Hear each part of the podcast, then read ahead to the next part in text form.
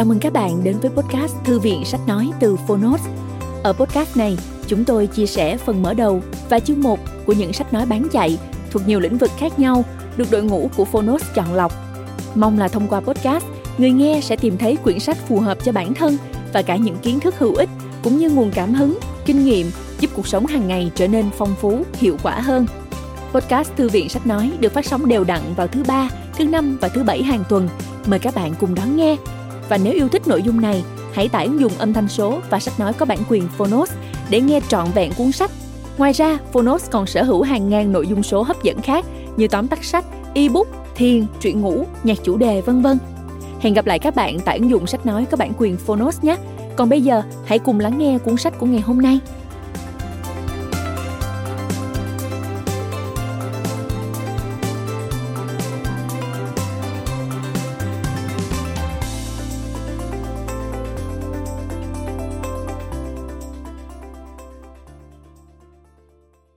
Bạn đang nghe từ Phonos.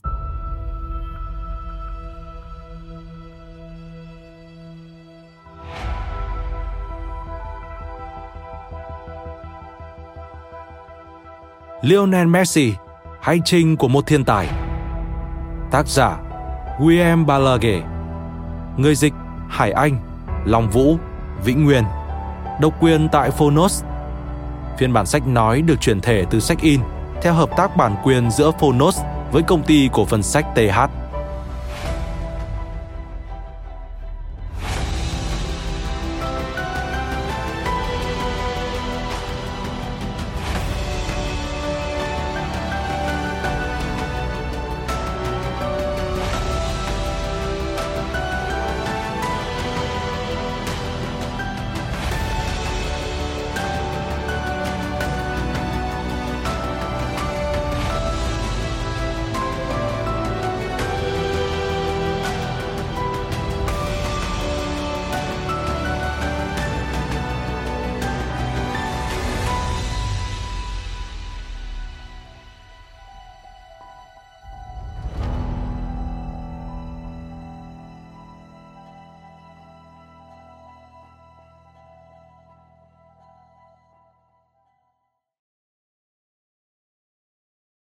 Lời tựa Tôi được bổ nhiệm làm huấn luyện viên đội tuyển quốc gia Argentina sau một kỳ Copa America thất bại ngay trên sân nhà. Đội tuyển bị loại dù không thua trận nào. Họ hòa hai trận và đánh bại Costa Rica ở vòng bảng. Sau đó tiếp tục hòa Uruguay ở tứ kết trước khi thất bại trong loạt đá luân lưu.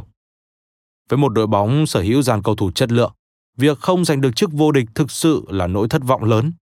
Kể cả trong trường hợp này, khi họ không thua lấy một trận nào. Vì thế không khó hiểu khi các cầu thủ kỳ vọng rất lớn về một kỷ nguyên mới, một huấn luyện viên mới.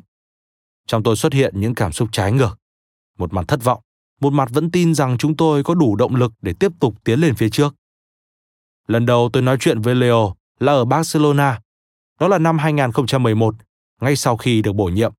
Tôi lập tức lên đường sang châu Âu để gặp gỡ các tuyển thủ đang chơi bóng ở đây. Điểm dừng chân đầu tiên của tôi là Bồ Đào Nha, tiếp đến là Barcelona. Cá nhân tôi không biết nhiều về Leo, nhưng tôi muốn nói chuyện với cậu ấy và Javier Mascherano, người tôi đã gặp trước đó và đang là đội trưởng của đội, để gợi ý về việc Leo nên đeo bằng đội trưởng đội tuyển quốc gia. Mục đích chính của chuyến đi này là để tôi giới thiệu bản thân với các cầu thủ, đặc biệt là với những người tôi không thực sự quen biết, như Leo chẳng hạn. Nhưng câu chuyện về chiếc băng đội trưởng cũng quan trọng không kém. Tôi muốn mọi người biết và công nhận việc Leo sẽ là đội trưởng cậu ấy sẽ dẫn dắt đội bóng theo cách của riêng mình. Chúng tôi gặp nhau, sau đó sang Italia, để lại cho họ một câu chuyện để bàn luận cũng như đưa ra câu trả lời. Chính Javier là người gọi cho tôi và đồng ý rằng Leo sẽ là đội trưởng của đội. Lần gặp gỡ thứ hai của chúng tôi là ở Ấn Độ, trong trận đấu đầu tiên của Argentina dưới sự dẫn dắt của tôi, trận giao hữu với Venezuela. Sau đó là gặp Nigeria ở Bangladesh. Nhưng trận đấu tượng trưng cho kỷ nguyên mới phải là trận gặp Colombia ở vòng loại World Cup 2014 khu vực Nam Mỹ. Chúng tôi đã có những khoảnh khắc khó khăn ở Barranquilla, nơi mà may mắn thay, các học trò của tôi vẫn đủ khả năng để xoay chuyển tình thế dưới cái nóng ngột ngạt. Argentina bị dẫn trước 1-0 sau khi cú đá phạt của Dolan Papon đập vào chân Mascherano và bay vào lưới. Rất may vì Messi đã kịp gỡ hòa trước khi Aguero ấn định tỷ số ở những phút cuối cùng của trận đấu. Như tôi thường nói, trong bóng đá, có những trận đấu nâng tầm bạn lên, giúp bạn sẵn sàng bắt đầu một hành trình mới. Tôi tin trận đấu đó là một sự khởi đầu, bởi sau đó chúng tôi bắt đầu xây dựng một nhóm cầu thủ gần gũi với nhau. Khi thắng trận, họ chia sẻ niềm vui cùng nhau và tiếp tục con đường chinh phục. Đó là cách thức hoàn hảo, là cách duy nhất để vượt qua những điểm yếu của mình. Tôi cũng tin rằng trận đấu đó không chỉ có ý nghĩa với đội tuyển nói chung, mà còn với bản thân Leo nói riêng. Bởi từ sau trận đấu đó, người Argentina dần công nhận cậu ấy nhiều hơn. Đó chắc chắn là sự khởi đầu của việc thay đổi nhận thức người hâm mộ. Nhưng còn có một trận đấu quan trọng khác.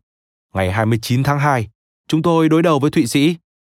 Leo là Patrick và đó là màn trình diễn hoàn hảo. Cậu ấy đã làm điều này nhiều lần ở Barcelona, nhưng đó là lần đầu tiên dưới màu áo đội tuyển quốc gia. Sau đó cậu ấy tiếp tục làm được điều này khi gặp một đối thủ lớn hơn, Brazil. Có một điều tôi phải thừa nhận, đó là Leo là một người rất điềm tĩnh. Khả năng lãnh đạo bẩm sinh của Leo là hệ quả từ đẳng cấp chơi bóng ở mức độ cao nhất và quan trọng hơn, cách lãnh đạo của cậu ấy được mọi người chấp nhận. Tôi thích cho các cầu thủ sự tự do và tất nhiên điều đó bao gồm Leo. Họ đã phải sống với đủ áp lực vốn có của bóng đá. Vì thế tôi muốn họ có sự tự do nhất định. Tấm băng đội trưởng mang đến trách nhiệm lớn hơn, nhưng Leo biết điều này. Cậu ấy chấp nhận nó và điều đó đang giúp Leo trưởng thành, phát triển hơn. Và điều đó cũng tốt cho các đồng đội của cậu ấy. Tôi không biết nhiều về những cuộc thảo luận riêng của cậu ấy với các cầu thủ khác, nhưng tôi chắc chắn có những tín hiệu đáng mừng trong đội. Một cảm giác bình yên vượt ra ngoài công việc. Đó là một bầu không khí thoải mái, vui vẻ và dĩ nhiên nó rất quan trọng. Để Leo làm được điều này, bạn phải tạo điều kiện nhất định cho cậu ấy. Leo phải cảm thấy thoải mái. Quan trọng nhất là cậu ấy cần có sự tự do. Cậu ấy cần có sự linh hoạt để biết những điều cần thiết có thể làm trên sân tại bất kỳ thời điểm nào. Trên thực tế, tôi thảo luận rất hạn chế với Leo. Chúng tôi chỉ nói những gì cần thiết. Tôi không muốn tạo thêm áp lực cho cậu ấy, bởi các cầu thủ đều hiểu rõ tầm quan trọng của trận đấu, cũng như tầm đóng góp cá nhân của chính họ. Khi bạn nói về Messi, bạn cần nói về sự phát triển của cậu ấy, bởi như người ta thường nói, lên đến đỉnh cao thì dễ, ở trên đỉnh cao mới khó. Vì thế việc giành tới 4 quả bóng vàng là điều không tưởng. Một quả bóng vàng đã đủ khó khăn rồi. Đạt được điều này tới 4 lần cho thấy khí chất tài năng của cậu ấy lớn đến mức nào. Trong những năm trở lại đây, cậu ấy đã trưởng thành vượt bậc và đã phát triển thêm các kỹ năng phi thường để khiến cậu ấy trở nên khác biệt so với phần còn lại. Và tôi tin chắc việc tiếp quản tấm bằng đội trưởng đội tuyển Argentina đã giúp cậu ấy trưởng thành rất nhiều trong quá trình này, bởi nó đem đến sự tự tin, từ đó giúp cậu ấy trưởng thành hơn cả trong vai trò cầu thủ lẫn tư cách con người. Năm 2012 là một năm tuyệt vời đối với Leo ở đội tuyển quốc gia. Đó là kết quả của sự trưởng thành mà cậu ấy đã đạt được.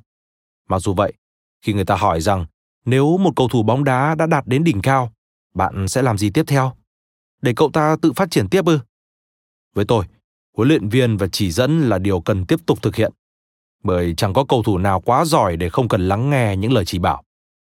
Để minh họa ảnh hưởng của cậu ấy trong một trận đấu, bạn chỉ cần nhìn vào trận mở màn của Barcelona tại La Liga mùa giải 2013-2014. Trận đấu Barcelona đã vùi dập Levante với 7 bàn không gỡ. Khi Leo lao vào để cướp bóng, tâm thế của cậu ấy tự tin và quyết tâm đến nỗi có thể thấy cậu ấy sẽ thực hiện nó bằng được. Đó là cách cậu ấy ghi bàn thứ ba cho đội. Thậm chí nhìn cậu ấy ghi bàn bằng đầu, với tôi là một điều rất hiển nhiên vậy. Trên thực tế, cậu ấy là một trong những cầu thủ phi thường. Kiểu cầu thủ sẽ chỉ tốt hơn dù trong tình cảnh vô cùng khó khăn. Barcelona để cậu ấy chơi ở giữa, điều chúng tôi đã phỏng theo khi Leo khoác áo đội tuyển. Đơn giản là bởi vì nó phù hợp với cậu ấy. Leo nhận được nhiều bóng ở đó, và khi Leo càng nhận nhiều bóng, đội bóng sẽ càng hưởng lợi. Với Higuain và Aguero, không gian cho cậu ấy được mở ra. Và với Di Maria hoạt động ở cánh, Leo có thể thay đổi cuộc chơi ở vị trí của mình. Rõ ràng là với những cầu thủ này, Leo đã trở nên mạnh mẽ hơn và ngược lại. Để mọi thứ được vận hành trôi chảy, tôi yêu cầu các cầu thủ cố gắng hơn trong việc giành lại bóng, phải hy sinh bản thân nhiều hơn. Ngay cả Leo cũng phải tham gia phòng ngự. Không ai yêu cầu cậu ấy làm nên phép lạ, nhưng điều đáng nói về Leo cũng như những cái tên ở trên, đó là những gì họ làm được với trái bóng. Đó là điều Leo và các đồng đội làm tốt nhất. Thông thường, những cầu thủ giỏi nhất thế giới sẽ chơi ở những giải đấu hàng đầu thế giới. Họ cũng là những người có mùa giải dài nhất và phải thi đấu gần hết số trận. Sau đó họ phải tiếp tục đạt phong độ đỉnh cao ở World Cup. Đây là điều không đơn giản. Một số người làm được, số khác thì không. Hiện tại chúng tôi có một đội bóng đang chơi tốt. Họ có những màn trình diễn chắc chắn và mang hình hài một đội bóng lớn. Đó là những gì họ đã thể hiện trong trận giao hữu với Italia vào ngày 14 tháng 8 năm 2013. Nhưng có một điều chưa bao giờ sai. Bất kỳ đội nào sở hữu Messi sẽ không còn là chính mình nếu thiếu cậu ấy. Chúng tôi phải cố gắng để thoát khỏi định kiến rằng chúng tôi không thể giành chiến thắng mà không có Messi. Điều đó rõ ràng ảnh hưởng đến tinh thần toàn đội. Nhưng ngày hôm đó, dù Leo vắng mặt, chúng tôi đã chơi một trận tuyệt vời. Không còn nghi ngờ gì nữa. Vâng, chúng tôi có thể sống sót khi không có cậu ấy, nhưng Leo là không thể thay thế. Đúng vậy, và chẳng có chút mâu thuẫn nào trong những gì tôi đang chia sẻ. Messi là biểu tượng của chúng tôi, người mang tiêu chuẩn của chúng tôi. Một cầu thủ phi thường, chơi bóng cho một đội phi thường. Cậu ấy có lẽ là cầu thủ vĩ đại nhất của mọi thời đại. Alejandro Sabella, cố huấn luyện viên trưởng đội tuyển Argentina. Phi lộ, Leo đâu rồi?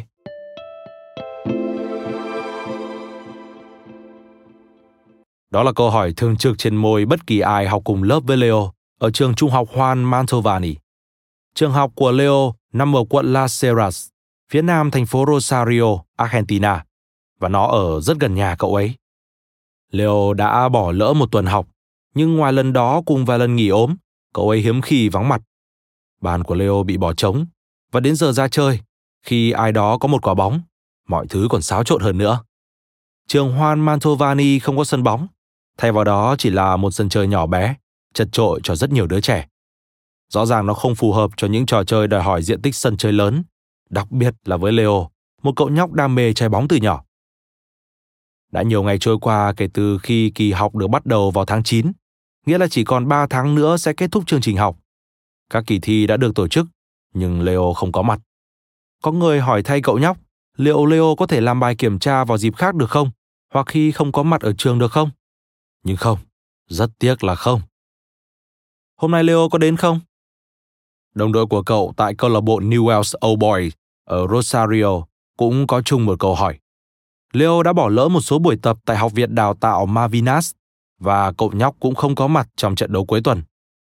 Là do viêm gan. Có ai đó ở câu lạc bộ đã nói vậy. Không ai biết chuyện gì đã xảy ra, nhưng nghe chừng có vẻ tồi tệ. Rằng nếu điều đó xảy ra thì sẽ có người phải ngưng chơi bóng. Và có vẻ như nhạc trưởng của họ, tức The Maestro, đang ở trong tình trạng này. Đúng vậy, các bạn đồng trang lứa gọi Leo là nhạc trưởng. Ờ, ở trường, Leo còn được gọi là cậu bé nhỏ, NPK, nhưng chủ yếu là nhạc trưởng, cùng với một loạt những biệt danh ngộ nghĩnh khác như Clark Kent, người Galaxia, chó săn, tức Greyhound, hay thậm chí là cậu nhóc người Hàn, chỉ vì kiểu tóc của cậu bé.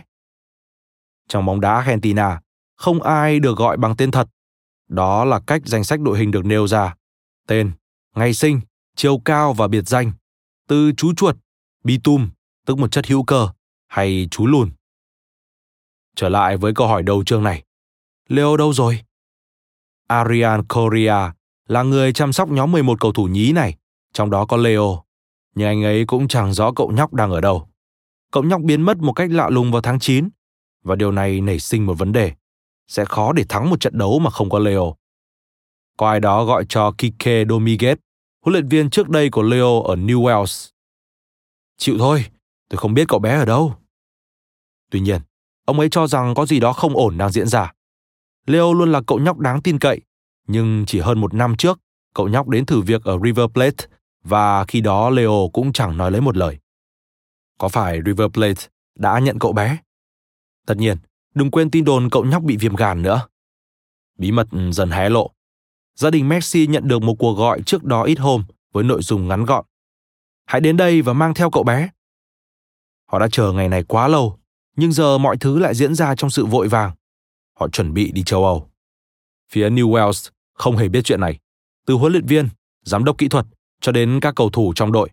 Bởi cả Leo và cha cậu bé, ông Hockey, đều không hé răng một lời. Cũng dễ hiểu. Cả hai cha con có tính cách giống hệt nhau, kín đáo và dè dặt, như từ một khuôn đúc ra vậy. Như có một linh cảm, tờ báo địa phương La Capito dành cả trang nhất để nói với cậu bé. Bài viết được đăng vào ngày mùng 3 tháng 9 năm 2000 với tiêu đề Cậu nhóc nhỏ bé, trầm lặng mà đặc biệt. Trầm lặng là một biệt danh nữa các đồng đội đặt cho Leo và cậu nhóc sẽ luôn như vậy. Một cổ động viên nhiệt thành của New Wales, đội bóng trong tim của Leo từ khi còn bé, nơi cậu bé vừa giành một danh hiệu ở lứa tuổi của mình. Với giọng nói trầm lặng, thật khó để khiến cậu bé mỉm cười trước ống kính. Leo chia sẻ với nhà báo về giấc mơ của mình. Cậu nhóc muốn trở thành giáo viên thể dục và được chơi bóng ở giải hạng nhất, tất nhiên rồi. Ngoài ra còn được lên đội trẻ Argentina. Đó là một chặng đường dài, nhưng chẳng ai đánh thuế giấc mơ cả. Còn gì nữa nhỉ? Cậu bé thích ăn thịt gà. Cuốn sách yêu thích, kinh thánh. Đó là từ xuất hiện đầu tiên trong đầu cậu nhóc khi được hỏi. Nếu không trở thành cầu thủ, Leo sẽ chơi môn thể thao nào? Tôi không rõ nữa, bóng ném chăng? Leo đáp. Như như đã nói ở trên, Leo muốn trở thành giáo viên thể dục. Đó cũng là môn học duy nhất cậu nhóc cảm thấy hứng thú ở trường.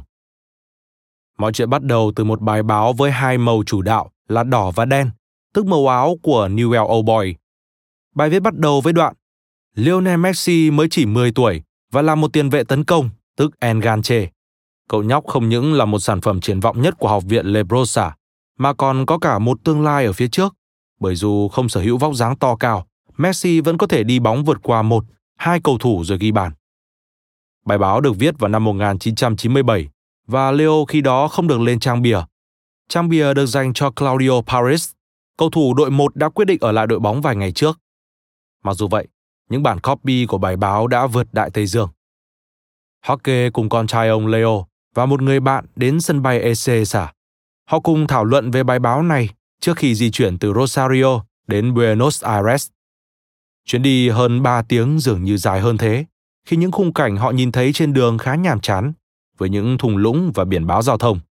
Nhưng cậu nhóc Leo thì rất chú ý tới cảnh vật bên ngoài qua cửa sổ. Đó là ngày 17 tháng 9 năm 2000, một ngày chủ nhật. Với nguồn tin rất nhỏ giọt từ người thân và hiệu trưởng nhà trường, họ chuẩn bị đến Barcelona. Sẽ là một hành trình 24 giờ ở phía trước. Hành trình đầu tiên trong đời tôi thật tuyệt, bởi đó là trải nghiệm hoàn toàn mới. Tôi chưa bao giờ đi máy bay, chưa bao giờ thực hiện một hành trình dài như vậy. Tôi tận hưởng mọi thứ cho đến khi máy bay bắt đầu di chuyển. Leo nói với Revista Barca.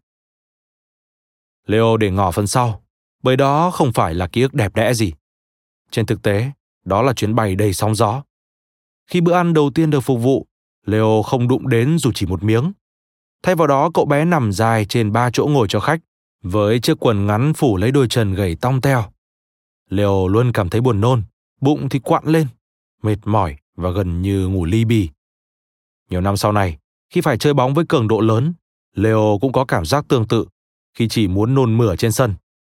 Đôi khi cậu ấy tự hỏi, cảm giác buồn nôn trên chuyến bay hôm đó có phải chỉ là do căng thẳng?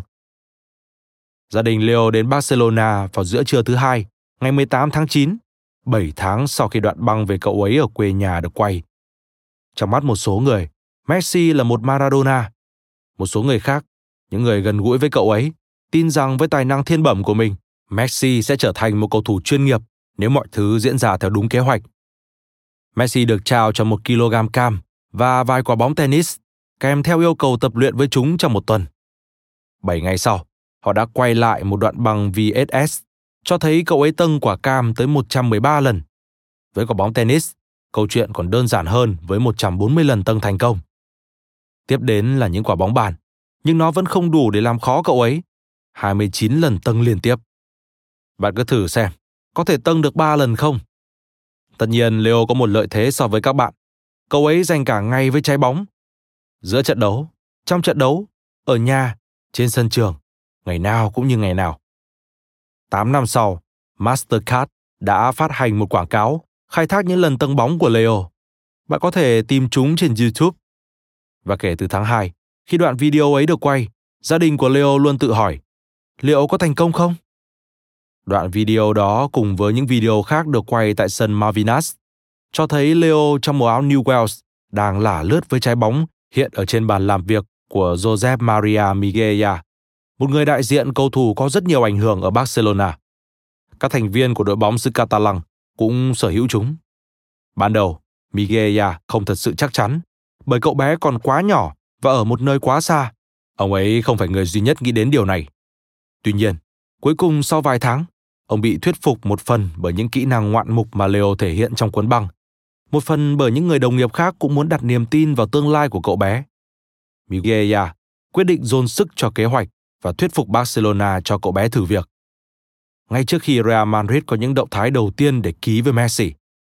Từ văn phòng của mình, Miguel gọi sang Argentina, nói với gia đình Messi hãy gói ghém mọi thứ và đến Barcelona sớm nhất có thể. Hãy mang cậu bé đến đây, ông nói. Ra khỏi máy bay, cậu bé 13 tuổi với đôi chân kỳ diệu chính thức tận hưởng bầu không khí ẩm ướt ở Barcelona. Với ước mơ về một sự nghiệp thành công, tranh tài với những đối thủ mới và chơi bóng với những người bạn mới tại một đội bóng lớn ở rất xa nhà. Nhiều người khi nhìn thấy Leo lần đầu đã đình đình rằng đội bóng mắc sai lầm. Tất cả những nỗ lực của họ chỉ vì cậu bé gầy gò này ư? Làm sao cậu ấy có thể trở thành một cầu thủ giỏi được? Tôi bắt đầu quan tâm đến Barcelona khi Ronaldo còn chơi bóng ở đây và chỉ một thời gian ngắn sau, cơ hội đến với tôi. Ở thời điểm đó, tôi thật sự rất ấn tượng và muốn đến đó xem mọi thứ thế nào, bởi tôi đã theo dõi đội bóng này trong một thời gian dài. Nhưng đến khi tới đây, tôi thật sự không ngờ mọi thứ lại khó khăn như vậy. Leo nói với tờ Revista Barca. Bởi đó không phải là Lionel Messi của ngày hôm nay, đó chỉ là một đứa trẻ đang phấn khích mà thôi. Dave Sudbury từng viết bài hát The King of Rome với ngụ ý rằng nếu bạn tiếp tục ở một nơi tồi tệ như West End, ở Derby, bạn sẽ không thể sống với giấc mơ của mình. Một người đàn ông chỉ có thể học bò lanh quanh, hoặc anh ấy có thể bay nếu tiếp tục sống ở đây. Điều đó thật kinh khủng. Ở Rosario năm 2000, sẽ rất khó để khiến sự nghiệp cất cánh. New Wales đã từ chối giúp đỡ gia đình Messi khi họ cần một khoản tiền lớn để trả cho việc tiêm hormone cho Leo, thứ giúp anh cao lớn hơn. Nếu New Wales trả tiền cho việc đó, có lẽ Leo nhỏ bé sẽ không bao giờ rời Argentina. Chẳng mấy ai vượt đại Tây Dương khi còn trẻ để tìm kiếm vận may trong sự nghiệp cầu thủ. Nhưng đứa trẻ 13 tuổi lại càng không. Các câu lạc bộ châu Âu cũng không mấy khi ký hợp đồng với những cầu thủ nước ngoài ở độ tuổi còn non nớt như vậy. Chưa ai có cơ hội như vậy. Giờ thì chúng ta hãy trở lại La Saras, nơi không ai hiểu chuyện gì đang xảy ra, nơi Leo bị viêm gan. Ở Barcelona, Miguel được thông báo rằng nếu Barcelona chi trả phí điều trị hormone đắt đỏ cho Leo và cha của Leo có việc làm ở đây, sau đó hoàn thành các quy định cần thiết cho việc chuyển nhượng cầu thủ trẻ, Leo sẽ là của họ. Đã có những cuộc gọi từ Real Madrid và Atlético de Madrid, nhưng không có những động thái cụ thể nào từ họ. Trong mọi trường hợp, nếu Barca thể hiện sự quan tâm, tốt hơn hết là nên chọn Barca. Đó là quan điểm của những người đang nỗ lực hết mình để kết thúc vụ chuyển nhượng, cụ thể như sau. Josep Maria Miguel nói, Đa số chúng tôi đều chưa quen với việc giải quyết những thương vụ cầu thủ trẻ như vậy. Ví dụ tôi liên lạc với Pep Guardiola và cậu ấy cũng liên lạc với tôi. Khi đó Pep 20 tuổi. Sau đó tôi trở thành người đại diện đầu tiên của Pep khi cậu ấy được gọi lên đội 1. Chúng tôi không có nhiều dữ liệu về các cầu thủ 12, 13 hay 14 tuổi ở thời điểm đó. Vì thế khi người của chúng tôi ở Argentina giới thiệu về một cầu thủ trẻ, một người có thể tạo ra sự khác biệt, tôi đã tự hỏi, chúng ta sẽ làm gì với một cậu bé ở độ tuổi này? Tôi đã nghi ngờ vụ này ngay từ đầu, nhưng họ nhấn mạnh rằng tiềm năng của Leo rất nhiều lần, nên tôi bắt đầu xem xét nó một cách nghiêm túc. Tôi nhận được một video cho thấy Leo nhận bóng từ thủ môn, sau đó dê qua gần chục người và ghi bàn. Lúc ấy tôi bắt đầu thấy sự khác biệt. Sau đó vài tháng, tôi đã nói chuyện với chủ tịch Juan Gaspar và Anton Barrera, giám đốc thể thao, và Charlie Resac, giám đốc kỹ thuật, đồng thời là cố vấn cho chủ tịch. Charlie Resac nói, Khi đó tôi đang chơi tennis, Miguel nói rằng anh ấy biết một cậu bé đang nổi lên như một hiện tượng, có những nét tương đồng với Maradona. Sau đó Miguel nói rằng anh ấy đang ở Argentina. Lúc đó tôi đã nghĩ, chà, chắc là một cầu thủ tầm 18-19 tuổi đây. Cho đến khi Miguel nói rằng cậu bé mới 13 tuổi. Anh có làm sao không vậy? Tôi không đến đó, đừng hòng. Joaquim Rife nói. Khi cậu bé được giới thiệu với tôi, tôi đang là giám đốc học viện tại Barcelona. Charlie Resas đang là giám đốc kỹ thuật của đội và tập trung nhiều hơn ở đội 1. Resas có mối quan hệ thân tình với Miguel, người giới thiệu Leo cho Barcelona. Vì thế Resas rất chú ý khi Miguel đề cập đến cậu bé này. Charlie Resas nói, Quy trình thường diễn ra như sau. Nếu họ nói rằng có một cậu bé đang chơi tốt ở Zaragoza chẳng hạn, tôi sẽ đặt những câu hỏi, kiểu như cậu ta là ai, chơi vị trí nào và tôi có thể xem cậu ta đá ở đâu. Sau đó tôi sẽ cử hai, ba người đến để tìm hiểu. Nếu một người nói ok, người còn lại không đồng tình, đích thân tôi sẽ đến đó. Sau đó tôi sẽ tìm một vị trí cho cậu ta ở trong đội cùng vài thứ khác. Một khả năng nữa, đó là khi một cựu cầu thủ Barcelona, kiểu như Rivaldo chẳng hạn, bảo tôi rằng có một cậu bé 13 tuổi ở Brazil đang đá hay lắm. Tôi sẽ lưu ý tức thì, bởi khi một huyền thoại như Rivaldo nói những điều này, bạn cần phải lắng nghe. Nhưng trong trường hợp này, ngay cả khi Rivaldo nói rằng tôi nên đến và xem cậu ta chơi bóng, tôi cũng nói không. Leo quá nhỏ bé và ở một nơi quá xa. Tốt hơn hết là hãy để cậu ta đến đây. Chúng tôi sẽ đề nghị cậu ấy ở đây khoảng 15 ngày để các huấn luyện viên có thể theo dõi. Nếu trong những ngày đầu tiên cậu ấy tỏ ra lo lắng, cậu ấy sẽ phải tự vượt qua điều đó. Bởi cậu ấy phải hay lắm thì chúng tôi mới bỏ qua đủ thứ quy định, quy tắc. Joseph Maria Miguel à, nói, Leo và gia đình kiểu gì cũng sẽ rời Argentina. Nếu không thể ở lại Barcelona, họ sẽ tìm cơ hội ở các đội bóng khác. Tôi còn nói với Charlie rằng cậu bé đang trải qua một quá trình điều trị mà các câu lạc bộ ở quê hương cậu bé không muốn chi trả. Barcelona nên chịu trách nhiệm cho việc điều trị này. Charlie Resac nói, Vậy chúng tôi phải làm thế nào? Kể từ khi Miguel nhận được video cho thấy kỹ năng của Leo, nhiều tháng trôi qua và những nghi ngờ vẫn ở đó, rằng cậu bé quá nhỏ, ở quá xa. Gia đình Messi cũng liên tục đặt dấu hỏi về điều gì sẽ xảy đến tiếp theo cho cậu bé. Vì thế tôi quyết định sẽ không đến Argentina để xem do cậu bé. Tôi cũng nói luôn là tầm lễ phục sinh hoặc Giáng sinh, chúng ta sẽ phải đưa cậu bé đến Barcelona và ở đây trong 15 ngày. Rife nói. Tôi còn nói với Risak rằng tôi đã tổ chức một trận đấu để anh ấy có thể theo dõi Leo. Gaspard, Barrera, Rife, Migeya, Risax, tất cả bọn họ đều căng não trong việc xử lý vấn đề của một cậu bé mới 13 tuổi đến từ Argentina. Một ca lớn thật sự. Tuy nhiên, tầm quan trọng của vụ việc không thể bị các huấn luyện viên học viện bỏ qua. Những người sẽ chịu trách nhiệm đánh giá và đào tạo cậu bé cho hai tuần quan trọng tiếp theo. Rodolfo Borrell nói, Tôi nhớ một ngày nọ, ở văn phòng, một người nào đó, tôi không nhớ chính xác là ai, đã đưa tôi bản copy một bài báo ở Argentina nói về Messi. Tờ báo nói rằng cậu ấy sẽ đến đây thử việc. Tôi đang tìm lại những bản photo này, chắc chắn đang ở nhà bố mẹ tôi. Tôi nhớ đến bài báo đó, vì đây là lần đầu tiên tôi nghe thấy từ gambeta, tức lừa bóng, hay enganche, là một từ rất Argentina, được sử dụng để chỉ cầu thủ chơi ngay phía sau tiền đạo. Họ nói với tôi rằng cậu ấy sẽ ở trong nhóm của tôi vì cậu ấy sinh năm 1987. Tôi luôn nói rằng lý do tôi huấn luyện Messi đầu tiên chỉ vì tôi chịu trách nhiệm đào tạo những cầu thủ dưới 14 tuổi. Tôi nói điều này bởi chắc rằng bạn đã nghe việc có đến 10.000 huấn luyện viên tuyên bố rằng họ là người đầu tiên huấn luyện Messi phải không nào? Chờ gia đình Leo tại sân bay Prat ở Barcelona là Juan Mateo, đến từ văn phòng của Miguel người đã đưa họ đến phía bắc của Barcelona, nơi người đại diện đang chờ sẵn. Trong thang máy, gia đình Messi có gặp Siki Begiristain, giám đốc thể thao tương lai của Barcelona và khá gần gũi với Miguel. Chúng tôi đến từ Argentina. Một ai đó trong gia đình Messi nói. Siki vớt tóc Leo và nói, cậu bé này nên chơi tốt đấy nhé, bởi cậu ấy nhỏ người quá. Sau khi nói chuyện với người đại diện bên Catalan, Hockey và Leo lên đường đến khách sạn Plaza. Không phải Barcelona trả chi phí cho chuyến đi này. Thực tế họ chưa bao giờ làm điều đó. Miguel người quen biết chủ sở hữu của khách sạn nằm ở Plaza España, đã sắp xếp cho gia đình Messi ở phòng 546. Với tầm nhìn từ cửa sổ, họ có thể thấy hội trường của trung tâm triển lãm Barcelona.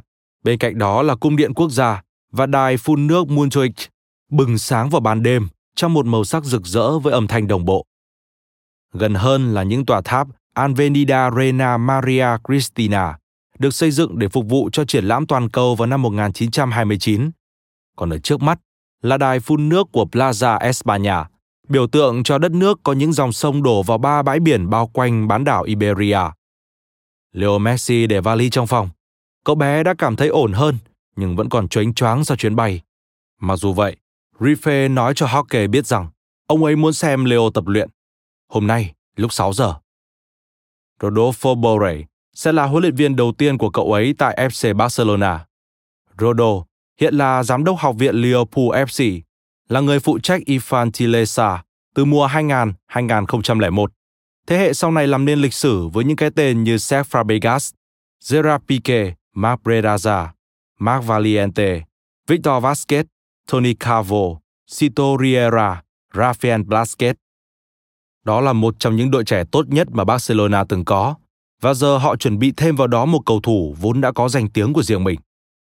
Chiều thứ hai đó, những người phụ trách học viện, Kimet Rifet, Kike Kostat, Juan Manuel Asensi, các huấn luyện viên Rodolfo Borre, Xavi Loren và Albert Benages gặp nhau trên sân phụ bên cạnh sân bóng mini.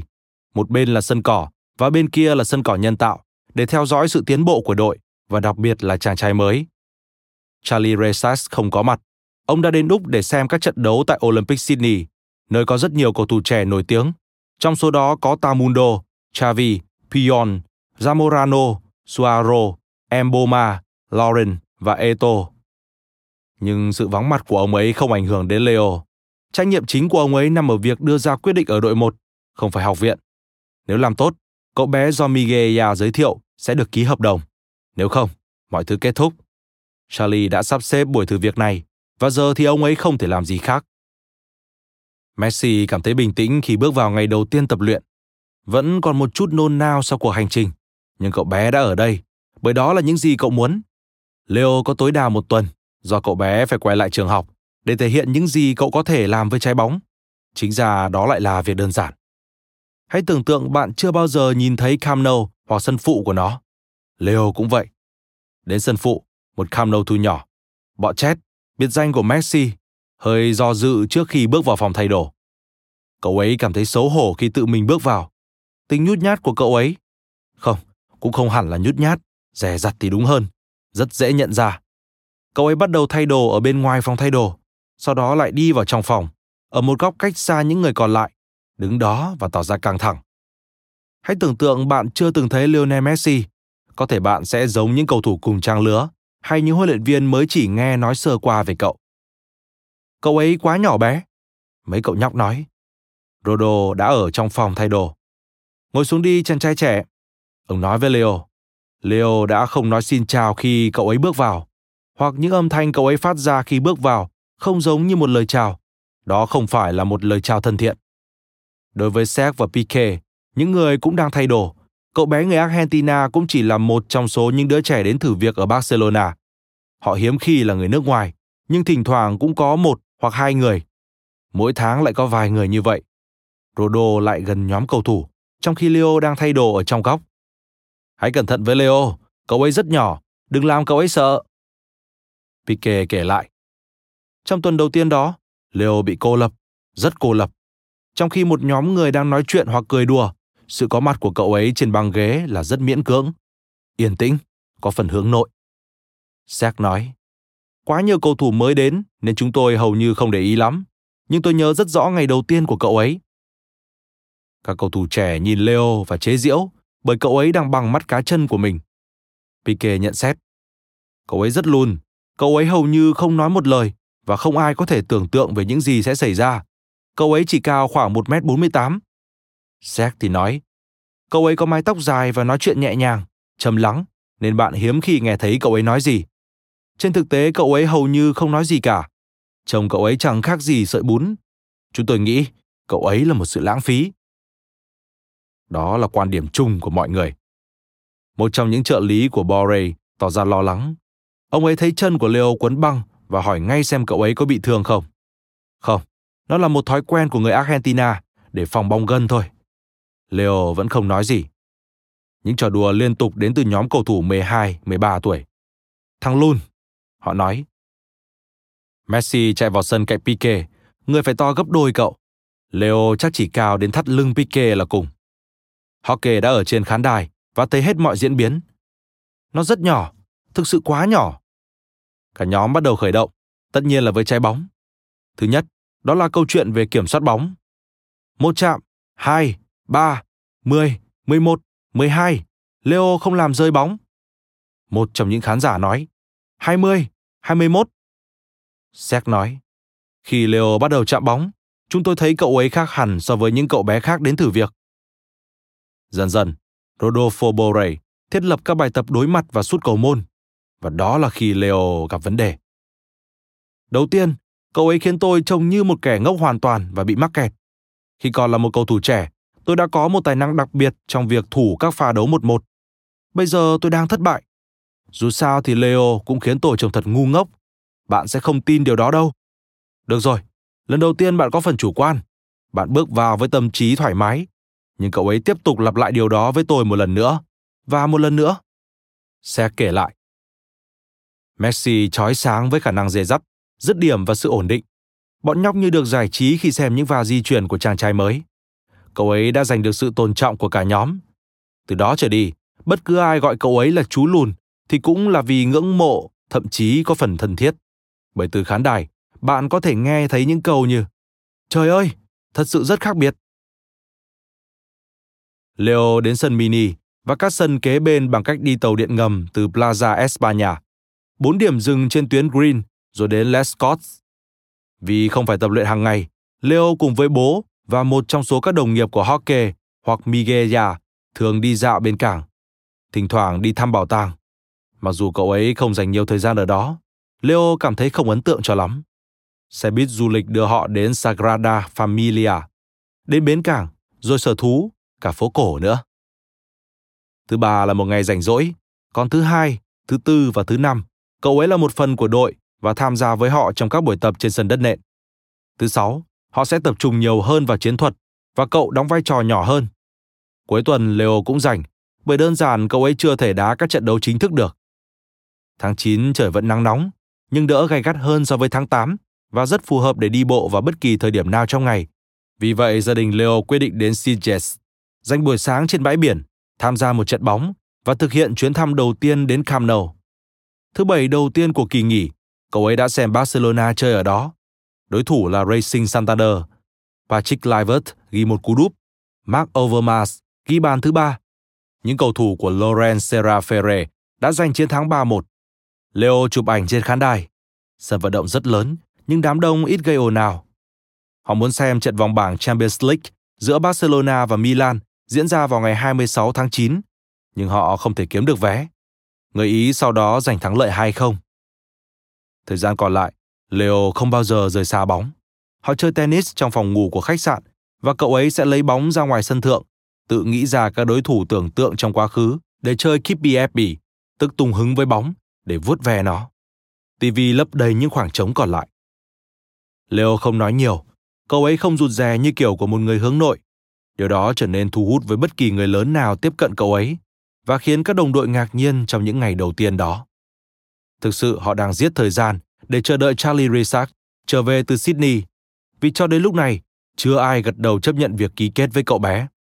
Trên sân, Leo là một cái gì đó khác biệt.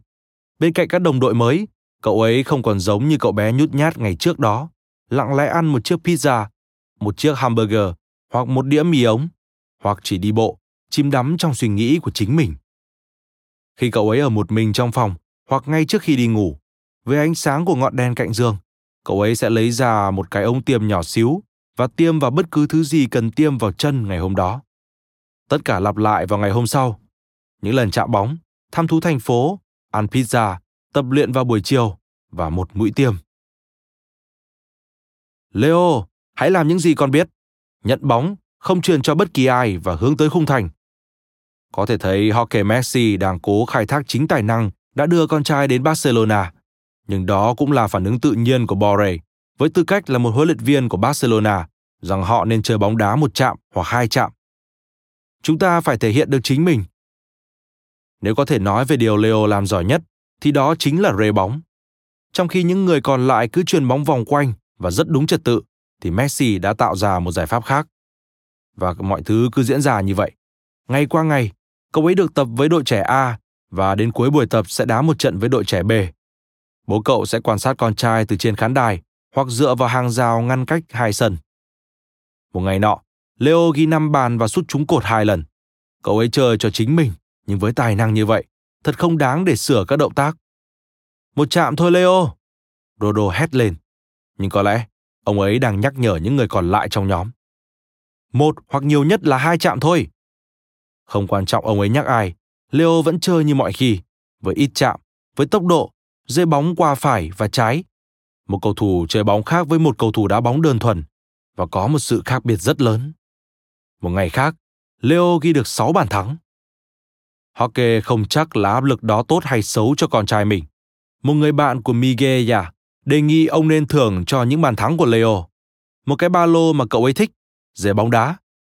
Cha cậu ấy không chắc là nên làm thế và không muốn can thiệp, nhưng thử thách này đã thúc đẩy Leo. Cậu ấy ghi 4 bàn, nhưng một cú sút trúng khung gỗ và có vẻ như nó đã đi vào. Không, không, không vào. Một người bảo với Leo như vậy. Leo đã tức điên lên. Bóng vào lưới rồi mà. Một bộ quần áo thể thao hoàn chỉnh đang có nguy cơ vượt mất. Một cuộc thảo luận sôi nổi diễn ra sau đó. Cuối cùng cậu ấy vẫn có quả. Sau tuần đầu tiên, cựu cầu thủ Barcelona Migueli, người đang làm việc với đội trẻ của câu lạc bộ, đến và hỏi ai là cậu bé đến từ Argentina để thử việc? Mọi người chỉ vào Leo. Người bạn nhỏ đó, đang ở giữa sân ấy. Ông ấy nhìn Leo. Leo đang cầm bóng ở chân trái và đang chờ chỉ dẫn. Tôi không cần nhìn cậu ấy chơi bóng, chỉ bằng cách cậu ấy đang đứng, bạn có thể thấy cậu ấy là một cầu thủ giỏi. Cứ như vậy thôi. Rõ ràng, Leo đã tạo được ấn tượng rất lớn. Đã muộn, khoảng 8 giờ tối, Migueli tiếp tục nghiên cứu buổi tập. Những người này đang làm gì mà vẫn chưa ký hợp đồng với cậu bé? Cậu bé này là phiên bản gần gũi nhất với Maradona mà tôi từng thấy. Và Maradona nên biết điều này. Migueli, một cựu trung vệ, đã chơi với Diego tại Barcelona cho hay. Nhưng ngày lại ngày trôi qua và không ai nói gì về hockey. Leo cũng vậy. Họ đang chờ quyết định của Rife và sự trở lại của Rexas, người vẫn đi vắng. Nhưng hai bố con vẫn cần phải quay lại Argentina. Leo đã nghỉ rất nhiều buổi học. Hockey nhấn mạnh rằng họ không thể vắng mặt nhiều hơn một tuần. Bây giờ đã là ngày thứ 8. Có gì đó không ổn. Người ta nói rằng một số huấn luyện viên của Barcelona cảm thấy tài năng của Messi là chưa đủ thuyết phục. Diễn giải của Risas khiến tình hình càng trở nên rối ren. Sẽ có những câu điển hình, kiểu À cậu ấy quá nhỏ, nên chơi bóng đá trong nhà thì hơn, nên là vận động viên bóng bàn thì hơn, kiểu kiểu vậy. Nhưng sự thật, buổi thử việc diễn ra tốt đẹp. Chỉ cần vài phút tại một trong các buổi tập là đủ để Leo thể hiện tài năng của mình. Từ quan điểm huấn luyện, sự xuất hiện của Charlie Risas ở sân 2 hoặc 3 để xem Messi gần như không cần thiết. Ông ấy cũng chẳng cần phải bỏ phiếu về kết quả thử việc. Nhưng cuối cùng, Richards vẫn phải xuất hiện và gia đình Messi buộc phải trì hoãn việc trở lại Argentina. Giám đốc đội một rõ ràng không nên tham gia vào các quyết định như vậy. Nhưng dường như không ai muốn chịu trách nhiệm về sự thất bại có thể xảy ra, hoặc thậm chí trong trường hợp tốt nhất là thành công khi ký kết với một cậu bé 13 tuổi người Argentina. Làm thế quái nào để bạn giải tỏa những nghi ngờ? Có thể thấy, sự tham gia của những ứng cử viên nặng ký của câu lạc bộ, Richards, ít nhất là về mặt tinh thần. Miguel à, Anton Barrera, Rife vào một thương vụ chuyển nhượng có thể xảy ra với một cầu thủ nhỏ bé là bằng chứng cho thấy đây là một điều gì đó bất thường. Leo được bảo vệ từ trên xuống dưới và với những cái tên quan trọng xuất hiện trong buổi thử việc này, một điều gì đó chắc chắn sẽ xảy ra, hoặc ít nhất đó là cách nó được nhìn thấy bởi những người nhìn từ bên lề. Câu chuyện đã trở thành chủ đề bàn tán của thị trấn trong nhiều tuần và tạo ra những kỳ vọng lớn. Các đồng nghiệp của Rodolfo Borre đã dành hết những khoảng thời gian có thể để xem Leo chơi bóng. Cuộc tranh luận không phải về tài năng của cậu ấy, mà là cách khai thác điểm mạnh của cậu ấy để phù hợp với kế hoạch của toàn đội. Nhưng sự chú ý đặc biệt từ giới chóp bù của Barca không phải là điều kỳ lạ nhất. Năm 2000, ý tưởng lựa chọn một cầu thủ trẻ từ Argentina dường như là không tưởng. Nó chỉ đơn giản là không thể thực hiện. Tất cả đều thấy tài năng của Leo. Theo một nguồn tin ẩn danh tại câu lạc bộ, thì những người đã nhìn thấy cậu ấy trong hai tuần đó đã mô tả Leo là La Sotia en Patinete. Dịch nôm na là thứ gì đó di chuyển nhanh như chớp. Giờ thì cậu ấy vẫn làm được như thế. Có điều, cậu ấy vẫn rất nhỏ bé. Sẽ là một sự bất công đối với lịch sử nếu cho rằng lý do họ không muốn Leo là bởi cậu ấy quá nhỏ. Còn một vấn đề khác nữa. Ngày nay, việc đưa một cầu thủ trẻ ở mọi lứa tuổi từ bất kỳ đâu trên thế giới đến câu lạc bộ được coi là khá bình thường và các trận chiến để có được chữ ký của những đứa trẻ từ 8 tuổi trở lên đã được ghi nhận. Nhưng vào năm 2000, Barcelona đã tạo ra một nền tảng mới. Năm năm trước, việc ký kết với một Infantile, tức 12 đến 13 tuổi, từ Mataro, Granollers, Stampedor. Các thị trấn cách Barcelona chưa đầy một giờ đồng hồ đã được cân nhắc với mong muốn giúp họ đi thêm một chặng đường dài. Cadetes, tức 14-15 tuổi, thì đến từ Tây Ban Nha. Và bây giờ, họ đang nói về việc tiếp nhận một cậu bé Argentina chỉ mới 13 tuổi. Nhiều nghiên cứu đã được thực hiện về chủ đề này, và ở thời điểm đó, ý tưởng chung là như này. Một người dù có chơi giỏi đến đâu ở độ tuổi đó, thì cũng không ai có thể đảm bảo rằng người đó sẽ được lên đội một, hoặc thậm chí trở thành một cầu thủ bóng đá chuyên nghiệp. Để cậu ấy rời xa gia đình, đất nước, bạn bè, tất cả những điều đó để đặt cậu ấy vào một tình huống không có gì đảm bảo. Tất nhiên, bây giờ cậu ấy đã trở thành cầu thủ xuất sắc nhất thế giới và nó đã trở thành một câu chuyện tuyệt vời. Nhưng một nhân chứng khác nói lên sự bất thường ở thời điểm đó. Các huấn luyện viên bóng đá trẻ sẽ không quyết định tương lai của Leo, nhưng họ đã thảo luận với nhau về những rủi ro có thể xảy ra trong tình huống này. Câu lạc bộ luôn kín tiếng, thậm chí là việc ký hợp đồng với các cầu thủ từ các vùng xa xôi của Tây Ban Nha. Mọi người đều tin rằng Leo nên được đối xử như những người khác. Orion Todd, một trong những tuyển trạch viên nổi tiếng nhất, nhà lãnh đạo và nhà tư tưởng của Học viện Barcelona, luôn tuyên bố rằng độ tuổi ưa thích để một cầu thủ gia nhập La Masia là 15 hoặc 16. Đó là cách mọi thứ diễn ra vào năm 2000. Ví dụ, Andres Iniesta, khi còn nhỏ, khoảng 12 tuổi năm 1996, anh ấy đã tham gia giải đấu quốc gia của Brunete với các đội từ giải hạng nhất Tây Ban Nha, La Liga. Như mọi giải đấu nhỏ, các câu lạc bộ đã cử các tuyển trạch viên khác nhau đến xem. Chơi hay nhất trong dịp này là Iniesta từ Abacete và thứ hai là Jorge Choitero từ Merida. Hai đội đều đang chơi ở La Liga vào thời điểm đó. Sẽ không có phần thưởng cho cầu thủ không được chọn và cuộc tranh luận luôn xoay quanh vấn đề một trong hai người đã chơi tốt hơn. Barcelona đã lưu ý, nói chuyện với gia đình Iniesta, đã tính toán chi tiết hợp đồng với anh ấy trước khi quyết định rằng anh ấy nên ở nhà và họ sẽ theo dõi quá trình tiến bộ của Iniesta. Họ dự định đưa anh ấy đến La Masia hai hoặc ba năm sau đó, khi anh ấy đã bước vào tuổi Candate. Cha của Choitero không can tâm nhận thất bại, vì vậy ông đã lái xe từ Merida ở Extremadura, miền Tây Tây Ban Nha, đến tận văn phòng của Barcelona để khẳng định rằng con trai ông sẽ trở thành một cầu thủ bóng đá. Ông ấy biết câu lạc bộ đã có những báo cáo tích cực về cậu bé và việc Barca không muốn chọn cậu. Vì vậy là ký hợp đồng ngay bây giờ, hoặc cậu bé sẽ đến Madrid hay Valencia, hoặc bất cứ nơi nào khác. Barcelona đã nói với gia đình về sự ảnh hưởng đến việc học hành của cậu bé, những biến động, việc chuyển chỗ ở, nhưng cha cậu vẫn kiên trì. Đó là con trai của ông và ông ấy sẽ đưa cậu vào một câu lạc bộ lớn. Barcelona đã chịu áp lực bởi vì đó là một cầu thủ trẻ, một cầu thủ chạy cánh trái cực kỳ khéo léo, có rất nhiều tài năng. Điều mà cậu ấy sẽ sớm thể hiện ở các tuyến dưới, nhưng không có cậu bé nào ở độ tuổi thi đấu tại La Masia. Thực tế chỉ có một người dưới 16 tuổi. Barcelona đã làm gì? Họ gọi Iniesta, người cũng đến từ La Mancha, đến Barcelona để giữ cho Choitero không cảm thấy cô đơn. Jorge Choitero cuối cùng vẫn bị loại khỏi La Masia vì vô kỷ luật. Iniesta, người đã dành rất nhiều thời gian để khóc trong phòng của mình ở trang trại, nơi các cầu thủ không phải người Barcelona sinh sống. Nhiều năm sau đó, đã ghi bàn thắng đưa Tây Ban Nha lần đầu tiên đăng quang World Cup. Có những sợ hãi, nghi ngờ, hứa hẹn và cả những phương pháp luận hiện nay vẫn còn trong học viện nổi tiếng của Barcelona, nhưng vẫn không có gì đảm bảo cho sự thành công cả. Có người hỏi Leo, sau 8 ngày tập luyện, có còn nghĩ việc ký hợp đồng với Barcelona là một ý tưởng hay? Người đó là Rodo Borrell. Leo nói có. Cậu ấy thích phương pháp huấn luyện ở đây. Ở Rosario, các bài tập nghiêng về thể lực nhiều hơn. Trong khi ở đây, mọi người đều tập luyện với bóng. Điều đó làm cậu bé thích thú. Cậu ấy đang tận hưởng nó. Cậu ấy có thể xem câu lạc bộ lớn như thế nào và cả những thách thức phía trước. Cậu ấy muốn ở lại. Mười ngày sau, khi bố con Messi đến Barcelona, chỉ còn vài điểm đáng để tham quan trong thành phố. Không có nhiều điều để biết về cậu ấy hơn là một cầu thủ bóng đá. Leo đã nghỉ học gần 2 tuần và điều đó chưa bao giờ là một phần của kế hoạch. Rõ ràng là bất kỳ câu lạc bộ nào cũng muốn có Leo, nhưng đây là một trải nghiệm độc nhất vô nhị đối với Barcelona và không ai muốn mạo hiểm. Họ phải chờ đợi Charlie Resac trở về. Ở lại một ngày nữa, Resac sẽ quay lại vào thứ hai. Cậu ấy nhận được thông báo. Cố vấn của chủ tịch cuối cùng cũng trở về từ Sydney và gặp gỡ Rife.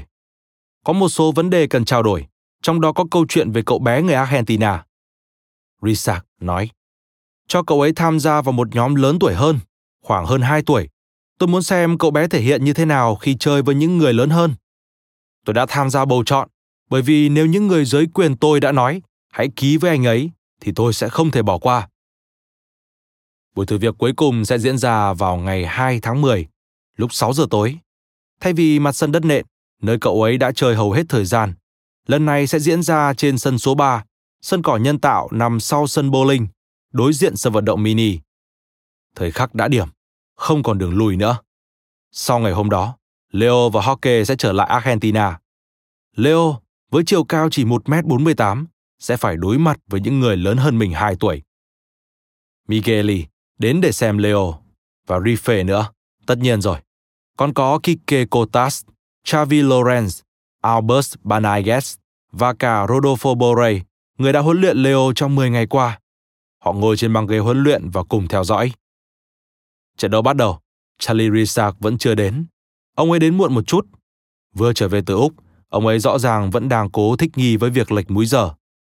Hai phút sau, Charlie leo lên các bậc cầu thang dẫn đến sân cỏ. Charlie Resak nói, Tôi đã làm như thường lệ, đi một đoạn và dừng lại khi thấy cậu ấy lấy được bóng. Resak đi qua cửa, vượt qua cột cờ góc và đi ra đằng sau khung thành. Cậu ấy rất dễ nhận ra, bởi vì cậu ấy rất nhỏ phải không? Messi nhận bóng ở giữa sân và bắt đầu dê bóng vượt qua bất kỳ ai cản đường mình. Hockey Messi nói, Carlos Charlie vào sân và Leo đã di chuyển. Charlie kể lại. Như tôi đã nói, tôi đi sau khung thành và tiếp tục dạo bước. Leo lừa bóng qua hai người, qua cả thủ môn và ghi bàn. Hockey Messi hào hứng. Chơi tốt lắm, vào rồi. Đó là bàn thắng duy nhất của họ trong một trận đấu mà đội của Leo đã thua 2-1. Risak đến bằng ghế dự bị, không phải lần đầu tiên mà là lần thứ hai, nơi tập hợp tất cả các huấn luyện viên.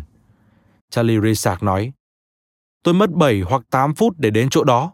Tôi ngồi xuống chiếc ghế dài và... 10 phút sau khi xuất hiện, Charlie Risak rời đi. Trước đó, ông ngồi ở ghế dành cho huấn luyện viên đội trẻ. Tất cả đều đang chờ đợi. Hockey Messi nghĩ rằng Rizak đã không dành cho Leo sự chú ý xứng đáng sau những chặng đường, những tháng ngày chờ đợi. Charlie có để ý những điều mà Messi đã làm? Hockey đang tự hỏi chính mình. Chắc chắn điều đó là đủ để giữ cậu bé ở lại câu lạc bộ. Hy vọng thế. Kết thúc trận đấu, Leo không nói gì, luôn luôn im lặng. Leo chỉ lắng nghe. Phần 1. Ở Rosario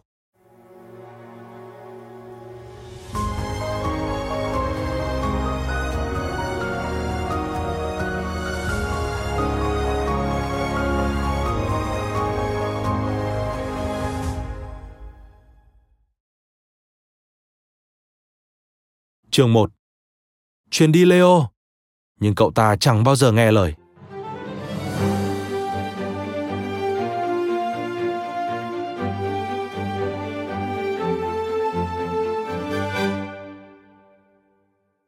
Chủ nhật hàng tuần.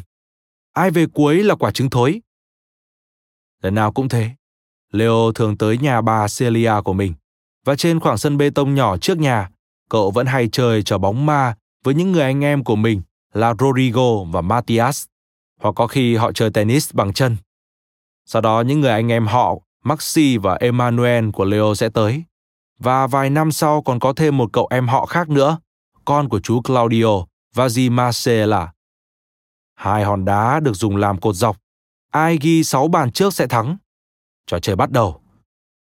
Ba của Leo và các con gái của mình, Celia và Marcela, đang bận rộn chuẩn bị món mì ống cùng với nước sốt dưới bếp. Các ông chồng, Jorge và Claudio, và ông của Leo là Antonio thì ngồi tám chuyện trên chiếc sofa trong phòng ăn chật hẹp hoặc trên bậc thềm, quan sát lũ trẻ đang chơi đùa trước mặt. Họ nhìn pha chạm bóng, chú ý quan sát Emmanuel dê bóng thế nào, Leo bé nhỏ ra sao và lấy bóng từ chân của cậu bé khó đến nhường nào. Giỏi lắm Maxi, giỏi lắm. Hockey hét lên. Ông từng đá cho New Wales Old Boys trước khi bị gọi đi lính. Giờ ăn đã tới. Lũ trẻ từ từ tiến vào phòng ăn, dù tâm trí vẫn còn để ở trận đấu mới rồi. Mọi người đều phải rửa tay trước khi ngồi vào chiếc bàn ăn của ngôi nhà nhỏ hai phòng ngủ mà không ai muốn phải rời đi, nơi mà hàng trăm cuộc gặp mặt gia đình vào chủ nhật hàng tuần vẫn thường diễn ra. Đôi lúc, chiếc ghế sofa biến thành một cái giường dành cho đứa trẻ nào nằng nặc đòi ngủ lại đêm hôm đó. Chúng vô cùng yêu quý bà Celia, không chỉ vì món mì ống hay cơm ngon lành, những món mà luôn bị vét sạch sau mỗi bữa ăn. Celia là một hình mẫu người bà chuẩn mực, những người mà chẳng bao giờ nói không với các cháu. Bữa ăn nhanh chóng kết thúc, mọi thứ đều ngon lành cả, nhưng với quả bóng còn đang bị kẹp dưới nách, năm cậu bé phải phi vội ra khu quảng trường ở Bacada, miệng vẫn còn nhóp nhép viên kẹo sữa mang từ nhà. Và chính ở nơi đó, chúng sẽ kết thúc những gì đã bắt đầu, hoặc bắt đầu lại một ván 6 điểm mới. Lại một lần nữa, chúng bùng hết sức lực của mình ra, 4 tiếng liên tục không nghỉ, có khi nhiều hơn. Những trận đấu ấy chẳng khi nào công bằng cả. Có khi những cậu lớn hơn như Rodrigo, sinh năm 1980, Maxi sinh năm 1984 và Matias sinh năm 1982 sẽ thách đấu những cậu nhỏ hơn như Leo sinh năm 1987 và Emmanuel sinh năm 1988, một thủ môn giỏi. Họ đều phải nhận những cú sút như nhau. Cú sút nào cũng khó nhằn hơn bất kỳ trận bóng nào ở các đội bóng nhí. Leo và Emmanuel thường là đích đến của những cú sút xả giận từ những người Anh kia. Đặc biệt là Leo. Matthias, cẩn thận chút đi thanh niên. Hockey thường sẽ kêu lên như thế. Và Leo thường sẽ chạy lòng vòng như con gà mắc tóc để đuổi theo bóng. Và rồi khi có bóng, cậu bé sẽ không bao giờ để mất bóng vào chân người khác. Mặt cậu bé đỏ như quả cà chua. Trong trí nhớ của Claudio thì là như thế. Và nếu cậu bé thua thì thôi rồi. Cậu sẽ khóc và bắt đầu vung văng, đánh hết những ai định an ủi mình. Cậu bé thường tiếp tục cho tới khi nào mình thắng thì thôi. Lúc nào cũng kết thúc tồi tệ cả. Lúc nào chúng tôi cũng đánh nhau. Kể cả khi tôi thắng, các anh em tôi vẫn sẽ làm tôi khó chịu vì họ biết tôi dễ nổi nóng nên thường mọi thứ vẫn sẽ kết thúc bằng việc tôi khóc lóc và nổi giận. Leo trả lời phỏng vấn tờ tạp chí El Gráfico của Argentina. Nhiều lúc, trận đấu giữa các khu phố diễn ra. Cứ đến chủ nhật là lũ trẻ lại tụ tập chơi bóng ở khoảnh sân nhỏ kế bên nhà bà của Leo, nơi vẫn luôn rộng mở với tất cả mọi người. Và liên minh nhà Messi, Cucitini không bao giờ thua. Matias giải thích. Ban đầu thì chẳng ai muốn chơi với chúng tôi vì chúng cho rằng Leo quá nhỏ và Emmanuel cũng vậy. Nhưng đến cuối trận thì chúng lại quay sang tung hô nó. Leo mới chỉ 9 tuổi thôi và nó đã đá trước những đứa 18-19 tuổi. Chúng không thể nào cản nổi nó. Liệu có ai từng nghĩ rằng từ những tài năng độc nhất vô nhị này, một vài người sẽ được bước ra ánh sáng hay không? Rodrigo từng được thi đấu cho đội trẻ của New Wales ở độ tuổi 11. Trước đó thì cậu đá cho Grandoli nơi mà tất cả những người có họ Messi đều từng thi đấu. Cậu ta là một tiền đạo với khả năng săn bàn cực tốt, nhanh nhẹn và đầy kỹ thuật. Cậu ta vẫn hay được chọn làm đại diện cho nhóm tuổi của mình ở Rosario trong các cuộc gặp mặt liên thành phố. Leo kể về câu chuyện giải nghệ sớm của anh trai trên tờ Corriere della Sera như thế này. Quả thật, anh ấy đá bóng rất hay. Đáng buồn là anh lại bị tai nạn xe hơi, làm tổn thương xương ống chân và xương mác. Thời đó nếu bạn bị giống vậy, thì đó coi như dấu chấm hết cho sự nghiệp. Một phần là thế, một phần có thể do cậu ấy thiếu đi sự quyết tâm cần thiết để trở thành một cầu thủ chuyên nghiệp.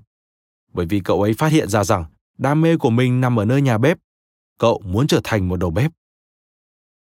Matthias từng là một hậu vệ ở đội dự bị New Wales khoảng một năm trước khi quyết định không tiếp tục nữa. Nhưng nhiều năm sau, cậu vẫn quay lại với bóng đá và câu lạc bộ cuối cùng của cậu là Atlético Empalme Central, thi đấu ở giải khu vực của Rosario, nơi cậu thi đấu tới năm 27 tuổi. Maximiliano, cao 1m65, con cả trong ba người con của Marcela và Claudio, là tay săn bàn đều đặn cho câu lạc bộ eSport Club Victoria của Brazil tại giải Serie A của nước này. Trước đó, cậu từng thi đấu cho Argentina trong màu áo San Lorenzo de Amago, ở Paraguay, ở Mexico và cả câu lạc bộ Flamengo của Brazil. Trong buổi tập đầu tiên ở đội bóng Libertas của Paraguay, cậu bị chấn thương đầu. Nhưng cậu là một người cứng đầu. cậu đã quay trở lại ngay với bóng đá. Một ngày sau khi con gái Valentina của cậu ấy sinh non trong bệnh viện và phải nằm trong lồng kính, cậu đã ghi bàn cho Flamengo. Cũng buổi tối hôm ấy, Messi ghi một cú hat-trick cho Barcelona vào lưới Valencia và cậu giành cả ba bàn thắng cho Valentina. Emmanuel từ Rosario cũng như tất cả bọn họ không rời Leo nửa bước khi còn nhỏ. Ăn tập cùng cậu ta ở Grandoli, bắt đầu sự nghiệp ở vị trí thủ môn và dành một năm ở New Wales trước khi tiến sang châu Âu. Giờ cậu ta là một tiền vệ trái. Năm 2008, cậu đến Đức và thi đấu cho đội dự bị của TSV 1860 Munich. Và năm sau đó, cậu vào được đội 1. Cậu cũng có thời gian thi đấu cho Girona ở giải hạng nhì Tây Ban Nha. Bây giờ với chiều cao 1m77, cậu thi đấu cho Club Olympia ở giải hạng nhất Paraguay. Cậu luôn muốn một ngày nào đó sẽ được thi đấu ở Nunes, cách New Wales Old Boy của người Argentina với Maxi và Leo. Bruno sinh năm 1996 và đã bỏ lỡ những trận đấu đường phố đỉnh cao. Dù vậy, cậu vẫn thích đá với những đứa trẻ khác và đã từng là một nhân tố tiềm năng của một câu lạc bộ đến từ Rosario là Renato Cesarani, nơi đã sản sinh ra Fernando Redondo và Santi Solari, con trai của một trong những nhà sáng lập câu lạc bộ. Cậu ta trông khá giống Leo và lối đá cũng rất giống.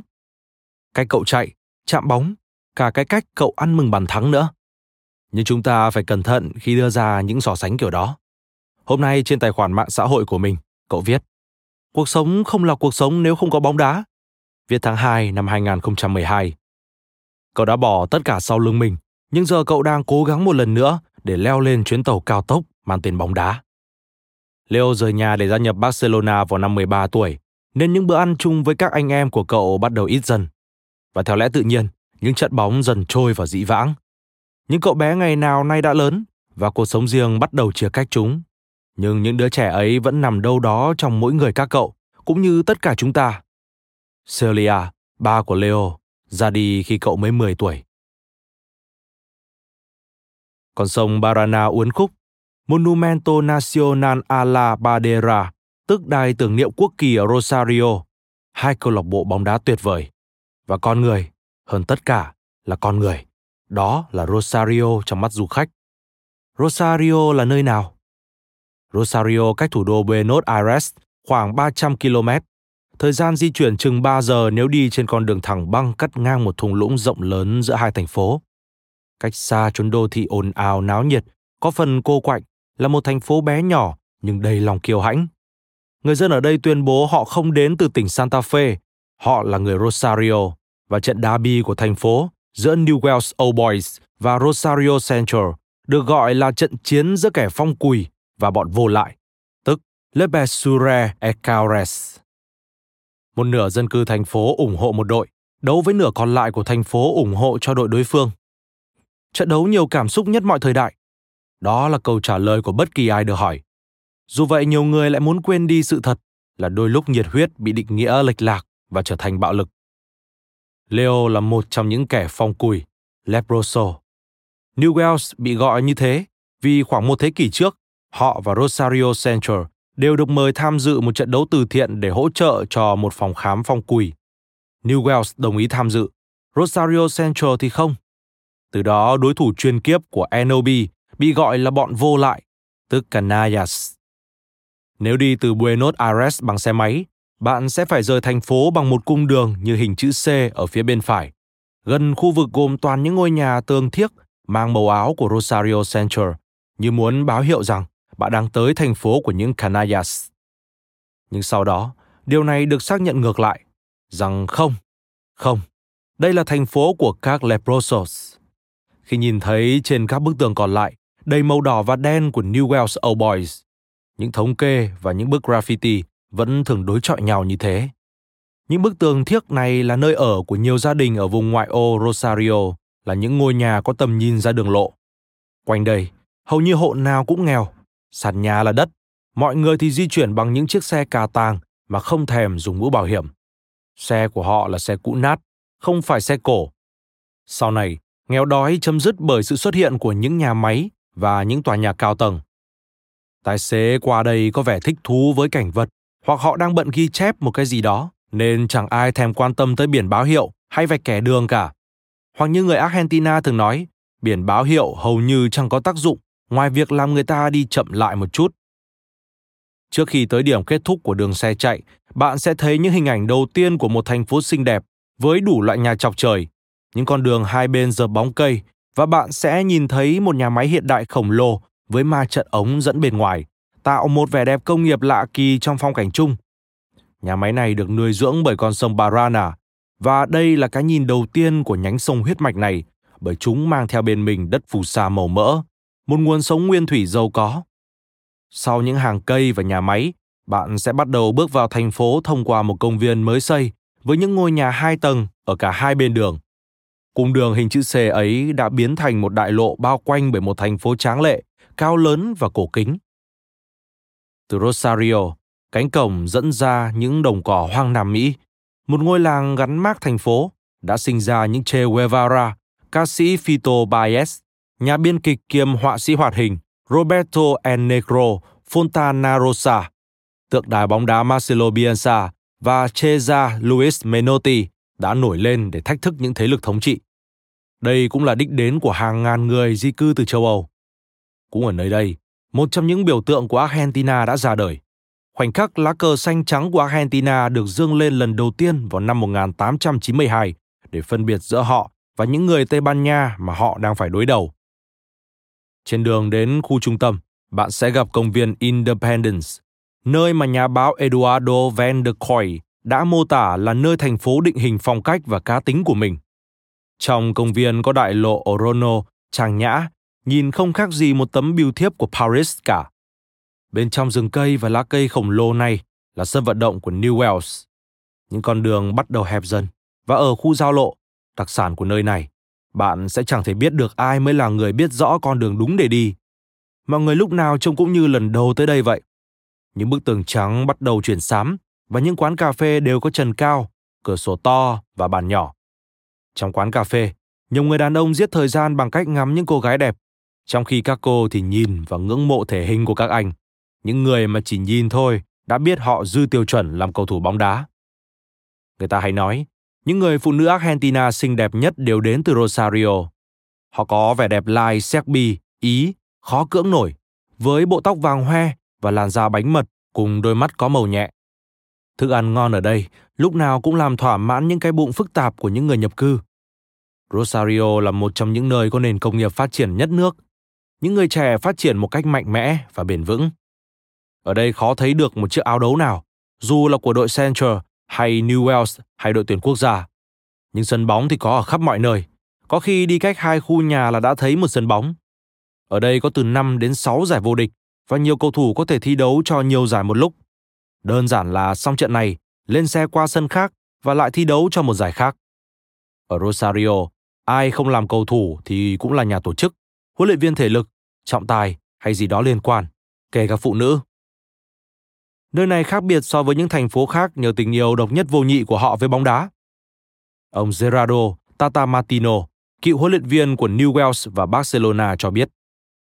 Khu vực gần thành phố này chẳng khác gì một cái lò sản xuất cầu thủ, một nhà máy bóng đá chuyên sản xuất những tài năng để phục vụ cho giấc mơ bóng đá của Rosario. Họ đều là những cầu thủ trẻ tài năng, mang một tình yêu mãnh liệt với trái bóng tròn. Đó là lý do tại sao học viện Rosario lại đóng vai trò vô cùng quan trọng và đã sản sinh ra những Vandano, Batistuta cùng một danh sách dài vô tận mà trong đó Lionel Messi chỉ đóng vai trò như quả dâu tây trên chiếc bánh kem vậy. Thực ra lúc đó ông hoàn toàn có thể kể thêm những cái tên như Mario Kempes, Alben Bardo, Roberto Sensini, Mauricio Pochettino và nhiều hơn thế.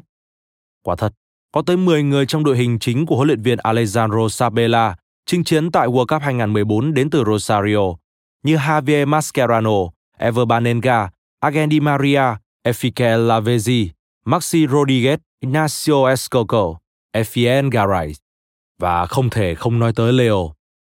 Cũng ở Rosario này, nhà thờ Maradona đã được dựng lên, nửa đua nửa thật, dành riêng cho Diego, cầu thủ mà họ cho là vĩ đại nhất lịch sử. Và trong vinh quang của người, họ tổ chức một buổi lễ lớn vào ngày 30 tháng 10 hàng năm nhằm ngày sinh của ông, không khác gì nhại lại truyền thống công giáo của đất nước cả. Maradona đã từng có thời gian ngắn thi đấu ở New Wales vào năm 1993. Leo đã đến xem trận ra mắt của ông trong màu áo đỏ đen. Ở Rosario, bóng đá là cuộc sống, và cuộc sống cũng là bóng đá. Và điều đó được phản chiếu thông qua một bàn thắng, mà theo sách kỷ lục Guinness, thì đó là bàn thắng được ăn mừng nhiều nhất lịch sử. Hôm ấy là ngày 19 tháng 12 năm 1971, New Wales và Central gặp nhau trong một trận cầu nảy lửa ở Buenos Aires. Đây là trận bán kết cúp quốc gia và cũng là lần duy nhất hai đội đối đầu nhau ở thủ đô. Cả hai bên đều không thể xuyên thủng mảnh lưới đối phương trong một trận đấu mà các cầu thủ phải tranh đấu dữ dội để giành quyền kiểm soát bóng. Và rồi khi trận đấu chỉ còn 13 phút, New Wales phạm lỗi ngay sát vòng cấm. Ando Petroboy, tiền đạo của Rosario Central, bước chậm chậm vào khu vực đá phạt. Anh vừa đi vừa ngoắc tay với những người quay phim. Đó gọi là gì? Thu hút sự chú ý hay một điểm báo? Cũng chẳng quan trọng nữa. Anh chỉ nói, chuẩn bị máy quay cẩn thận vào, quả này sẽ vào lưới đấy. Và đúng thế thật, Poi, sau một hồi xô đẩy với các hậu vệ theo kèm, đã thoát được xuống dưới trước khi tung mình lên cao và đánh đầu. Vào! Bóng đã nằm gọn trong lưới. Lúc này, việc bóng chạm trúng bụng trung vệ Di Rienzo làm thủ môn bắt hụt cũng chẳng quan trọng nữa. Đây là bàn thắng quyết định. Đối thủ chuyên kiếp của họ đã bị loại ở vòng bán kết. Central sau đó đã vô địch giải đấu. Lần đầu tiên những Canayas vô địch trong lịch sử. Nhưng việc họ vô địch còn chẳng được ăn mừng nhiều bằng pha đánh đầu đó của Poi nữa. Hội nghị Canayas khu vực Mỹ Latin vẫn tổ chức một buổi gặp mặt vào ngày 19 tháng 12 thường niên trong suốt ba thập kỷ qua tại sân vận động của Central. Vào ngày này, ai đó sẽ tạt bóng và Poi thực hiện lại quả đánh đầu huyền thoại ấy. Nhưng gần đây đã xảy ra vấn đề, mà theo lời Poi là nó không nằm ở việc thực hiện phá tung người đánh đầu ấy, mà nằm ở việc ông phải đứng dậy sau phá tung người ấy. Đây là Rosario, đây là một trong những thánh đường bóng đá. Messi không phải đi lên từ lỗ nẻ. Cả Alfredo Di Stefano hay Diego Armando Maradona cũng thế. Có thể gen Argentina không phải là nguyên nhân ở đây, nhưng chắc chắn một điều rằng cả ba nhân vật này đều được sinh ra ở một đất nước mà mỗi ngày trôi qua, bóng đá sẽ nâng họ lên một vinh quang to lớn hơn. Sự nổi tiếng, tiền bạc hoặc vinh quang bé bé là được hàng xóm biết đến. Nhưng theo như Martino đã nói với tạp chí Panenka, thứ nguyên liệu tươi ngon tuyệt vời và nhiệt huyết tìm được trên đường phố Rosario này cần phải được dẫn dắt bằng cách này hoặc cách khác. Ở lĩnh vực này thì công trình của Jorge Grifa là vô cùng quan trọng. Ông là một người luôn biết mình muốn gì sau khi kết thúc sự nghiệp quần đùi áo số. Ông chẳng tham trở thành huấn luyện viên của một đội bóng nào ở giải Primera cả, mà chỉ muốn trở thành người tạo ra các cầu thủ. Và ông chưa bao giờ đi ngược lại lý tưởng của mình. Từ giữa thập niên 1970, hơn 20 năm sau đó, ông đã để lại một dấu ấn không thể phai tại New Wales Old Boys. Sau đó, ông trở thành huấn luyện viên đội trẻ tại Boca. Nhưng lý tưởng xưa vẫn thế. Ông vẫn là người tôi luyện nên các cầu thủ. Rifa có tài năng đặc biệt trong lĩnh vực này và ông có con mắt nhạy bén trong việc nhìn ra được tài năng thực sự. Ngay cả khi ông tìm trợ lý cũng thế. Marcelo Bielsa là trợ lý của ông trong thời Hoàng Kim. Ông đi khắp đất nước, từ cực này sang cực nọ, không chỉ ở Rosario và khu vực lân cận, chỉ tìm và tìm, lúc nào cũng tìm những viên ngọc thô. Bielsa đi hàng ngàn km trên chiếc Fiat 147 nhỏ bé, mang trên mình sứ mệnh không điểm dừng nhưng lại chứa rất nhiều quả ngọt cho những leprosos. Tất nhiên, sự chăm chỉ của ông đã mang lại kết quả. New Wales đã giành chức vô địch năm 1988 với Jose Judica và vào năm 1991, 1992 dưới sự dẫn dắt của Marcelo Bielsa. Grifa cũng đã phát hiện ra tài năng của Messi ở một thời điểm quan trọng. Khi ấy, sự nghiệp của anh mới bắt đầu chưa được bao lâu. Ở Rosario, bạn có thể hít thở bầu không khí bóng đá khắp mọi nơi, nhưng có một điều là không khí ấy chẳng có mùi của Messi. Không có bức ảnh, thậm chí là poster quảng cáo nào có hình của Leo. Ai cũng có câu chuyện của riêng mình về chú bọ chét này, nhưng thành phố Santa Ferina dường như chẳng hào hứng gì với chúng cả. Thậm chí họ còn có thể cảm thấy bị xúc phạm nếu ảnh của Messi được trao khắp mọi nơi, hoặc có thể là họ quyết định tôn trọng anh thôi. Nhưng với Leo, Rosario là tất cả. Khi hỏi mảng ký ức nào anh thích nhất, anh sẽ chẳng ngần ngại mà đáp. Nhà tôi, hàng xóm tôi, nơi tôi đã được sinh ra. Gia đình Messi đã sống hàng thập kỷ trong một ngôi nhà nhỏ ở Cale Cavalleja. Nằm ở vùng ngoại ô, cách trung tâm Rosario khoảng 4 km về hướng đông nam và thường được biết đến dưới cái tên La Bajada hay La Serras.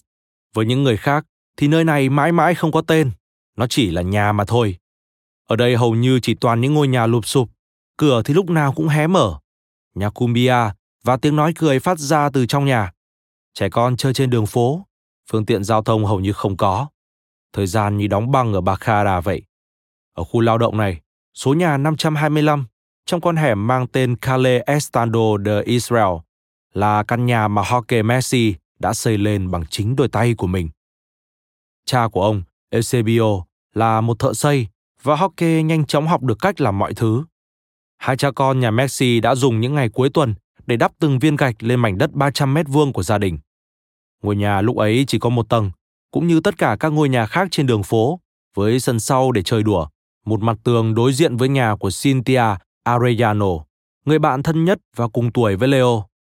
Ngày nay, mặt đường đã được cải thiện, hệ thống đèn đường và thoát nước cũng thế. Ngôi nhà này đã có tầng 2, hàng rào, ngôi nhà duy nhất trên đường có, và một camera an ninh, nhưng phần lớn là luôn đóng. Đây là nơi mà Jorge Messi, Seria Cucitini và bốn đứa con của họ đã sống trong những năm đầu. Leo đã nói với tờ Corriere della Sera rằng trong trí nhớ của anh, ngôi nhà nhỏ có một bếp, một phòng khách, hai phòng ngủ. Một phòng ngủ là của bố mẹ, phòng còn lại là cho anh em tôi. Lúc ấy sân chơi của Leo chỉ cách cái hàng rào khoảng 200 mét với cỏ dại bao phủ. Kế bên là kiosk nơi Matias sẽ làm việc sau khi Leo đến Barcelona. Hiện kiosk này vẫn còn đó, kế bên ngôi nhà mà Matias từng ở và sau này trao cho một người thân của mình. Ra tới đầu đường, bạn sẽ thấy Radoli. Bà Shelia của anh sống ở khu đó và xa hơn một chút là nơi ở của các anh em họ. Gần đó là nhà của ông bà nội, Rosa Maria và Eusebio Messi Barro, người mà ở tuổi 86 vẫn thức dậy mỗi sáng để mở tiệm bánh nhỏ do ông tạo dựng trong một căn phòng thuộc ngôi nhà mà họ đã ở suốt 50 năm qua. Mọi thứ đều bắt đầu và kết thúc ở khu phố này. Leo là một người sống vì bố mẹ, anh em và họ hàng. Trên tất cả là mẹ. Cậu thậm chí còn xăm cả khuôn mặt mẹ trên lưng. Nó làm mà không nói cho ai biết. Rồi một ngày nó tới và chìa lưng cho chúng tôi xem. Chúng tôi sốc muốn xỉu. Chúng tôi còn không nghĩ đến việc nó có suy nghĩ là sẽ làm chuyện này. Nhưng dù gì thì cũng là cơ thể của nó và chúng tôi chẳng làm gì được. Bố cậu nói trong quyển Educados Baragana, tức được dạy để chiến thắng, của Sike Rodriguez. Trong sách này, các bậc phụ huynh của những cầu thủ nổi tiếng nhất bước ra từ lò La Masia kể chuyện với con mình theo góc nhìn của họ. Ở đây còn có những người bạn thân nhất của Messi, những người mà cậu vẫn gặp khi thời gian cho phép. Với Messi, Rosario là Bacada, hoặc bạn muốn gọi là gì cũng được, là đại diện cho tuổi thơ của cậu, là quê hương đích thực của một người đàn ông, như cách nói của nhà thơ Rike. Đây là nơi mà cậu luôn muốn trở về và là nơi cậu thường xuyên trở về, nơi mà cậu chưa bao giờ rời đi, nơi mà cậu đã tái hiện lại tại nơi đang sinh sống ở Barcelona để mọi thứ được thoải mái hơn. Đó là lý do cậu trở về nhà bất cứ lúc nào có thể. Rosario là nơi cậu chọn để trốn đến mỗi khi có một kỳ nghỉ hè đủ dài hoặc vào mỗi đợt Giáng sinh. Bây giờ bạn sẽ không thấy cậu xuất hiện nhiều ở khu này nữa, do cậu đã mua một miếng đất khác ở vùng ngoại ô rồi. Nhưng thỉnh thoảng, có thể bạn sẽ gặp cậu đạp xe quanh đây. Đôi khi cậu đi lòng vòng sang các khu lân cận, như hồi hè 2013. Mọi người phát hiện ra cậu đang ở trong siêu thị, đẩy một chiếc xe toàn bánh muffin, rượu và bánh mì. Khi ấy cậu đang dành một ngày của mình ở Gualeguaychú, phía đông nam Encherios, một khu dân cư tĩnh lặng, nơi mà dù cậu có đội mũ che mặt thì cũng bị mọi người nhận ra và xin chụp ảnh cùng. Cậu cũng đã quá quen với cảnh này rồi. Cậu chẳng bao giờ có sự phòng bị gì cả. Cậu còn có một cô bạn gái lâu năm ở quê nhà, Antonella Rocucho, cũng sống ở Rosario như Leo và là em họ của người bạn thân nhất của cậu, Lucas Calia, một cầu thủ của Deportivo Cali ở Colombia. Họ biết nhau khi cô mới 5 tuổi và giờ cô là mẹ của con trai cậu, Thiago. Nhưng mọi chuyện lẽ ra đã có một cái kết khác. Antonella và Leo không gặp nhau một thời gian khi cậu còn là một cậu bé cố thu hút sự chú ý từ cô còn cô thì chẳng hứng thú chút nào. Sau đó Leo đi Barcelona và trong một kỳ nghỉ về thăm nhà, tình cảm của họ bắt đầu đơm hoa kết trái. Bạn chỉ cần nhớ thế này, Leo là người nhà Messi và mẹ của cậu tên là Cucitini. Gia đình họ là con cháu của một người Ý nhập cư từ Recanati và Ancona ở khu Manche của Ý. Lionel cũng mang dòng máu Tây Ban Nha nữa. Rosario đã thu hút nhiều người châu Âu, chủ yếu là người Tây Ban Nha và Ý, chiếm đến nửa dân số trong những thập kỷ đầu tiên. Một trong những cụ cố của Leo, Rosa Mateo Iglesias, đến từ Blancafers de Trago de Nuera, một khu vực ở vùng Pyrenees gần Lleida, và đã di cư đến Argentina từ nhỏ. Vượt qua Đại Tây Dương, bà gặp một người đến từ Becare Duje, tên là Jose Perez Sole. Khi bạn rời khỏi quê nhà, những mối quan hệ mới thường sẽ gắn bó và bền vững hơn. Chúng như chiếc thuyền cứu sinh của những người di cư vậy. Đây mới thực sự là thế giới mới, nền tảng cho một cuộc sống mới. Rosa và Jose nương tựa vào nhau suốt quãng đường di cư đến một vùng đất xa lạ. Cuối cùng, họ cưới nhau ở Argentina và có ba người con. Một người trong đó là bà Rosa Maria, vợ của Eusebio Messi, những đấng sinh thành của hockey Messi. Gần đây, tờ Corriere della Sera đã thực hiện một buổi trò chuyện đầy thú vị với Leo nhằm gợi cho cậu nhớ về cội nguồn của dòng họ Messi. Họ đến từ Recanati, giống như Giacomo Leopardi vậy. Ông ấy là ai? Một nhà thơ nổi tiếng, tác giả của những vần thơ Sempre caro mi fu que temo coye, e questa siepe che da tanta batte, dell'ultimo orizzonte i guardo esclut. Tôi chưa bao giờ nghe tên ông ấy cả. Rất tiếc. Có thể anh đã từng nghe đến Virgin, xứ Loreto. Nó ở gần đấy. Rất tiếc là không. Nó ở đâu cơ? Le Manche, trung tâm nước Ý. Anh chưa bao giờ tò mò về nơi mà ông bà mình đã sinh ra à? Không, tôi nghĩ bố tôi sẽ biết nơi ấy. Ông đã từng tới đó và gặp người thân rồi. Có khi một ngày nào đó tôi cũng sẽ đi một chuyến. Chỉ thì anh cũng từng thấy khách sạn cho người nhập cư ở Buenos Aires rồi chứ. Đó là nơi mà phần đông những người Ý đầu tiên đã ở khi họ đặt chân đến Argentina. Không, tôi không biết. Rồi nhà báo cho cậu xem một vài tấm ảnh đen trắng của những người đã ra đi tìm kiếm vận may ở vùng đông cỏ Nam Mỹ. Những người phụ nữ dáng vẻ nghiêm trang, mặc áo choàng và váy dài màu đen. Những đứa trẻ thì gầy gò và đi chân đất. Họ ăn những tô thịt hầm casserole khổng lồ trong các bữa ăn. Những người đàn ông thì mặc áo khoác tối màu, áo thun trắng và đội nón nỉ. Những đôi mắt như nhìn vào khoảng không vô định. Ánh nhìn mà người ta có thể dễ dàng thấy trong lời những bài ca buồn. Leo nhìn vào họ với vẻ tò mò, nhưng chỉ vậy thôi. Với Leo, mọi thứ đều bắt đầu và kết thúc ở Rosario. Gia đình nhà Messi Perez bắt đầu ổn định tại Las Heras. Gần đó là nơi sinh sống của ông bà Cucitini Oliveira, bố mẹ của Celia, và họ đều mang dòng máu Ý. Trong khu họ sinh sống, ngọn lửa tình yêu đã bùng lên giữa Hockey và Celia, và họ đã không bỏ lỡ một chút thời gian nào. Chỉ ở độ tuổi 15 và 13, họ đã nhận ra điều gì đó đang xảy ra và họ không cố gắng cưỡng lại nó. Năm năm sau, khi Hockey trở lại sau đợt đi nghĩa vụ quân sự, họ đã cưới nhau. Sau đó, họ lên kế hoạch để đến định cư bên Úc. Liệu một Leo người Úc còn có thể trở thành một cầu thủ hay một ngôi sao bóng đá không? Chúng ta sẽ nói đến chuyện ấy sau. Nhưng sau cùng thì gia đình Messi đã chọn ở lại và sống ở nơi mà cha mẹ họ từng sống. Celia làm việc ở một nhà máy sản xuất cuộn dây điện trong nhiều năm, còn Hockey, như nhiều người nhập cư khác, luôn sẵn sàng làm bất cứ công việc gì mang lại thu nhập. Dù cho đó là sản xuất đinh ốc trong một nhà máy từ 6 giờ sáng, hay là đi gõ cửa từng nhà để thu tiền bảo hiểm y tế hàng tháng. Như ông biết, nếu muốn bản thân tiến bộ và để đảm bảo tương lai cho gia đình mình, ông sẽ phải làm việc thật chăm chỉ. Ông đã không trở thành cầu thủ sau 4 năm theo học ở học viện của New Wales Old Boys, nên ông bắt đầu học thêm vào buổi tối, từ 5 giờ chiều tới 9 giờ tối. Sau giờ làm, hy vọng trở thành một kỹ sư hóa học. Ông mất đến 8 năm để hoàn thành khóa học. Khi ấy ông 22 tuổi và đã biết mình nên ưu tiên những gì. Nỗ lực của ông đã được đền đáp xứng đáng. Hockey được nhận vào làm tại Asinda, một trong những nhà máy sản xuất thép dập chính của Argentina.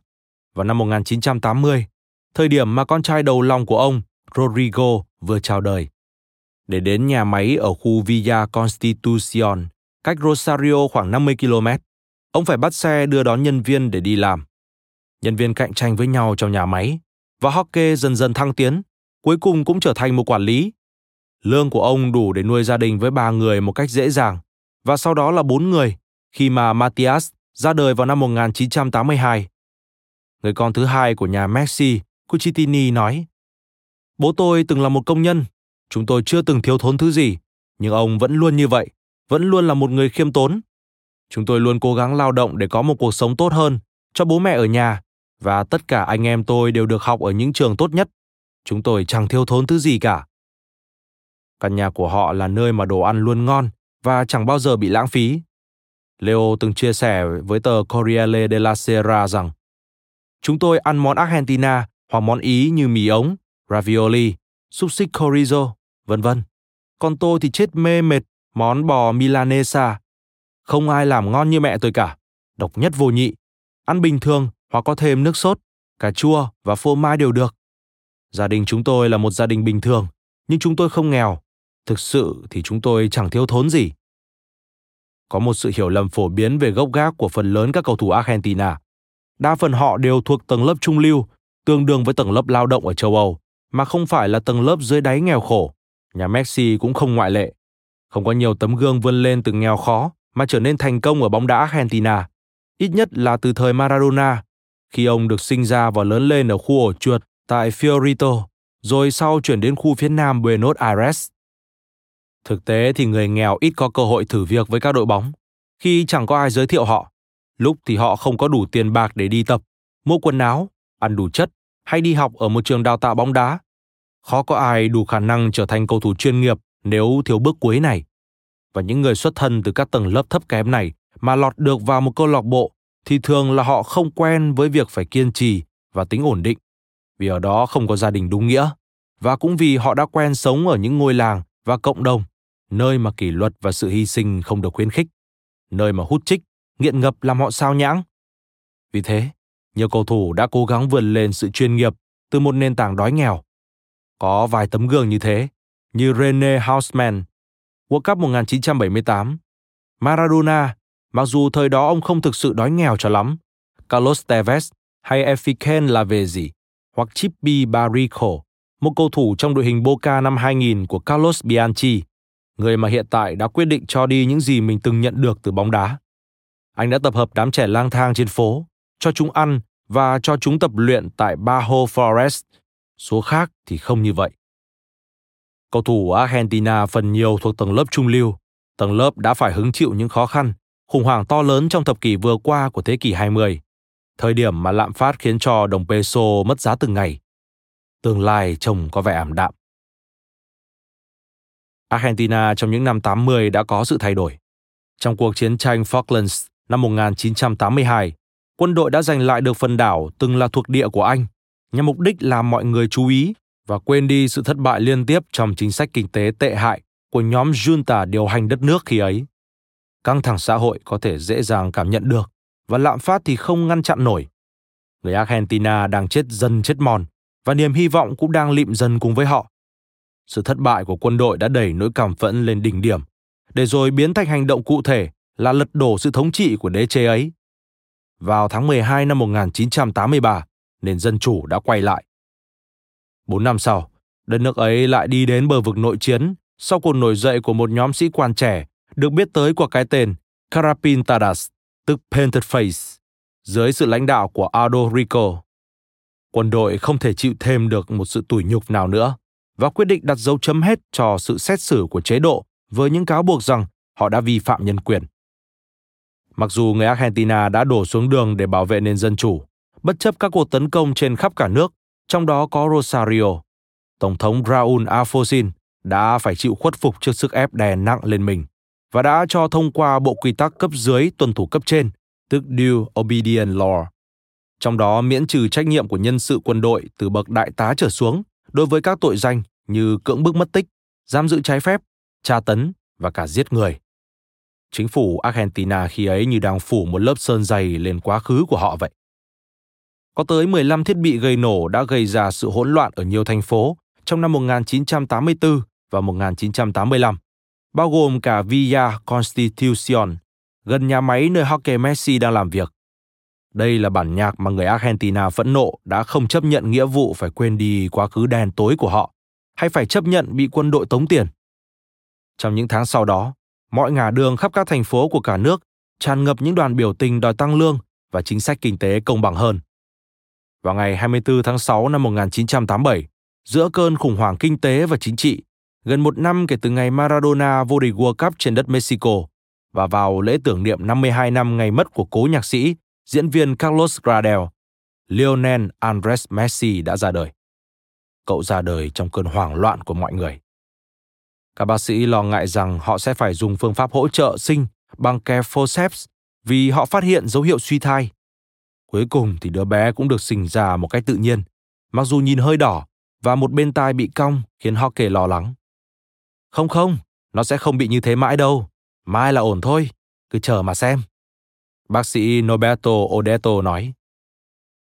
Đứa con thứ ba của cặp vợ chồng Celia Cucitini và Hockey đã đến với thế giới tại một phòng khám của người Ý ở Rosario, nặng 3,6 kg và dài 47 cm. Leo, Leonel, đó là cái tên mà đôi vợ chồng trẻ định đặt cho con họ. Nhưng không phải họ cuồng Lionel Richie mà đặt đầu.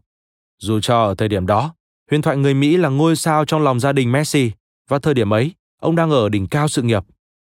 Hockey bước vào văn phòng đăng ký. Sau khi đã thống nhất với Celia rằng sẽ đặt tên con là Lionel. Nghe thì hay đấy, nhưng vẫn có cái gì đó không đúng lắm. Ông nghĩ. Khi tới nơi, ông hỏi một danh sách những cái tên mà ông có thể sử dụng, vì ông không muốn con mình bị gọi là Leo. Trong danh sách lúc ấy còn cái tên Lionel. Về cơ bản vẫn là Leonel, nhưng là tiếng Anh. Ông thích tên đó hơn, và Lionel được nhập vào sổ. Về nhà, ông và vợ cãi nhau một trận, vì lạy chúa, Hockey à, đó không phải là cái tên đã được thống nhất từ trước. Trận cãi vã chỉ diễn ra trong chốc lát, nhưng dù gì thì vẫn là cãi nhau. Đen cho Hockey, cái tên ấy vẫn quay lại ám ông khi mà cả thế giới bây giờ đều đã quen gọi con ông là Leo. Nhưng may cho ông, ở Argentina, người ta vẫn gọi là Leo. Leo bắt đầu tập đi khi được 9 tháng tuổi và thường đuổi theo quả bóng mà các anh trai vứt lung tung trong nhà. Chỉ vài hôm sau ngày đầu tiên tự đứng được bằng hai chân, cậu đã tót ra đường. Cửa trước toàn để mở, xe thì chẳng có mấy chiếc. Khu họ sống là như thế. Ngay lúc cậu đang chập chững bước ra ngoài, một chiếc xe đạp chạy ngang qua, đâm sầm vào cậu. Leo khóc, nhưng có vẻ như cậu chẳng có dấu hiệu nào là bị đau cả. Tới khi ngủ, cậu bắt đầu khóc nhỏ. Tay cậu sưng vù lên. Tất nhiên là mọi thứ còn tệ hơn thế. Nứt xương trụ ở cánh tay trái. Bệnh viện chẩn đoán thế. Dấu hiệu đầu tiên của một cơ thể yếu đuối và cũng là một khả năng chịu đau tuyệt vời. Trong ngày sinh nhật đầu tiên của mình, cậu được tặng chiếc áo đấu Newell's Old Boy đầu tiên. Cả gia đình họ đều là những Lebrosos. Ngoại trừ kẻ nổi loạn Matthias, cậu là fan của Central. Tất nhiên, cậu con trai bé nhất nhà Messi, Cucitini, đã bắt đầu chơi bóng với các anh. Cậu luôn thích xem bóng đá hơn là hoạt hình, và vào sinh nhật 3 tuổi, cậu được tặng một quả bóng với họa tiết là những hình thoi màu đỏ. Trông trường em đấy nhé. Mẹ cậu gọi với ra ngoài khi cậu đi chơi bóng với các anh lúc mới 4 tuổi. Mẹ cho tôi ra ngoài chơi bóng, nhưng vì tôi nhỏ nhất nhà nên bà vẫn hay phải đứng từ xa nhìn theo xem tôi có khóc không. Điều này đã ảnh hưởng đến tôi rất nhiều. Leo trả lời phỏng vấn với tạp chí Soho của Colombia. Những gì sắp được kể dưới đây có lẽ sẽ rất quen thuộc với những gia đình mà có ước mơ trở thành cầu thủ, hoặc đặc biệt hơn, những gia đình có người thân là cầu thủ. Trên giường, Leo chẳng thể ngủ ngon nếu không thể để quả bóng ở dưới chân. Cậu buồn vô hạn khi bố mẹ lấy quả bóng đi lúc đang ngủ. Quả bóng, với cậu, chẳng khác nào chiếc bánh mì mỗi bữa ăn vậy. Lúc nào cũng phải có. Khi mẹ kêu cậu đi mua đồ giúp, quả bóng phải đi cùng cậu. Nếu quả bóng không đi thì cậu sẽ ở nhà. Và nếu cậu không còn tay để cầm bóng, thì cậu sẽ luôn nghĩ ra những cách khác, như dùng túi cuộn hay vớ đá bóng để đựng, hay bất cứ thứ gì cậu tìm ra được. Leo rời nhà với quả bóng, sống với quả bóng và ngủ với quả bóng. Nó chỉ muốn quả bóng thôi. Rodrigo Messi hồi tưởng trong một video phát tại buổi gala quả bóng vàng 2012. Hockey cho biết, con ông vẫn thường làm những việc không khác gì các bạn, như đạp xe, chơi bắn bi hay chơi PlayStation với hàng xóm và cả xem TV nữa. Cậu cũng chỉ là một cậu bé bình thường thôi. Ông nhắc lại. Nhưng Hockey cũng thừa nhận trên tạp chí Kicker của Đức rằng trong trí nhớ của tôi thì lúc nào nó cũng ở gần quả bóng. Hake, người đã từng là một tiền vệ trung tâm đầy triển vọng ở đội trẻ New Wales Old Boy, thú nhận với Ramiro Martin trong quyển sách Messi, Un genio en la escuela de fútbol, tức Messi, một thần đồng trong ngôi trường bóng đá, rằng một ngày nọ, Leo đã từng khiến mọi người phải ngạc nhiên. Lúc ấy tôi đang chơi trò đá bóng ma với các con trên phố. Rodrigo đang giữ bóng và Leo đang cố giành quả bóng. Đột nhiên trong nháy mắt, nó lao cả người vào chân của anh nó và giành được bóng. Chúng tôi nhìn nhau, ngỡ ngàng. Chưa ai dạy nó làm thế bao giờ. Hành động của nó như một phản xạ tự nhiên vậy. Từ khoảnh khắc đó, mà ánh mắt đều đổ dồn vào cậu bé và tài năng của cậu. Những lời khen ngợi cứ thế hướng đến cậu. Cậu vui khi thấy mọi người vui và cậu cũng vui với chính mình. Và rồi cũng như bao đứa trẻ khác, cậu muốn được hơn thế nữa, có bóng nhiều hơn, chỉ thế mới có thêm sự chú ý và thêm niềm vui. Trả lời tờ El Grafico, họ kể nhớ lại. Khi nó mới 4 tuổi, chúng tôi đã nhận ra ngay rằng nó rất khác biệt. Nó chẳng nghịch phá gì mấy, và lúc ngủ thì quả bóng luôn phải nằm dưới chân. Chúng tôi không thể tin nổi. Lớn hơn một chút, nó bắt đầu chơi bóng với hai anh trai.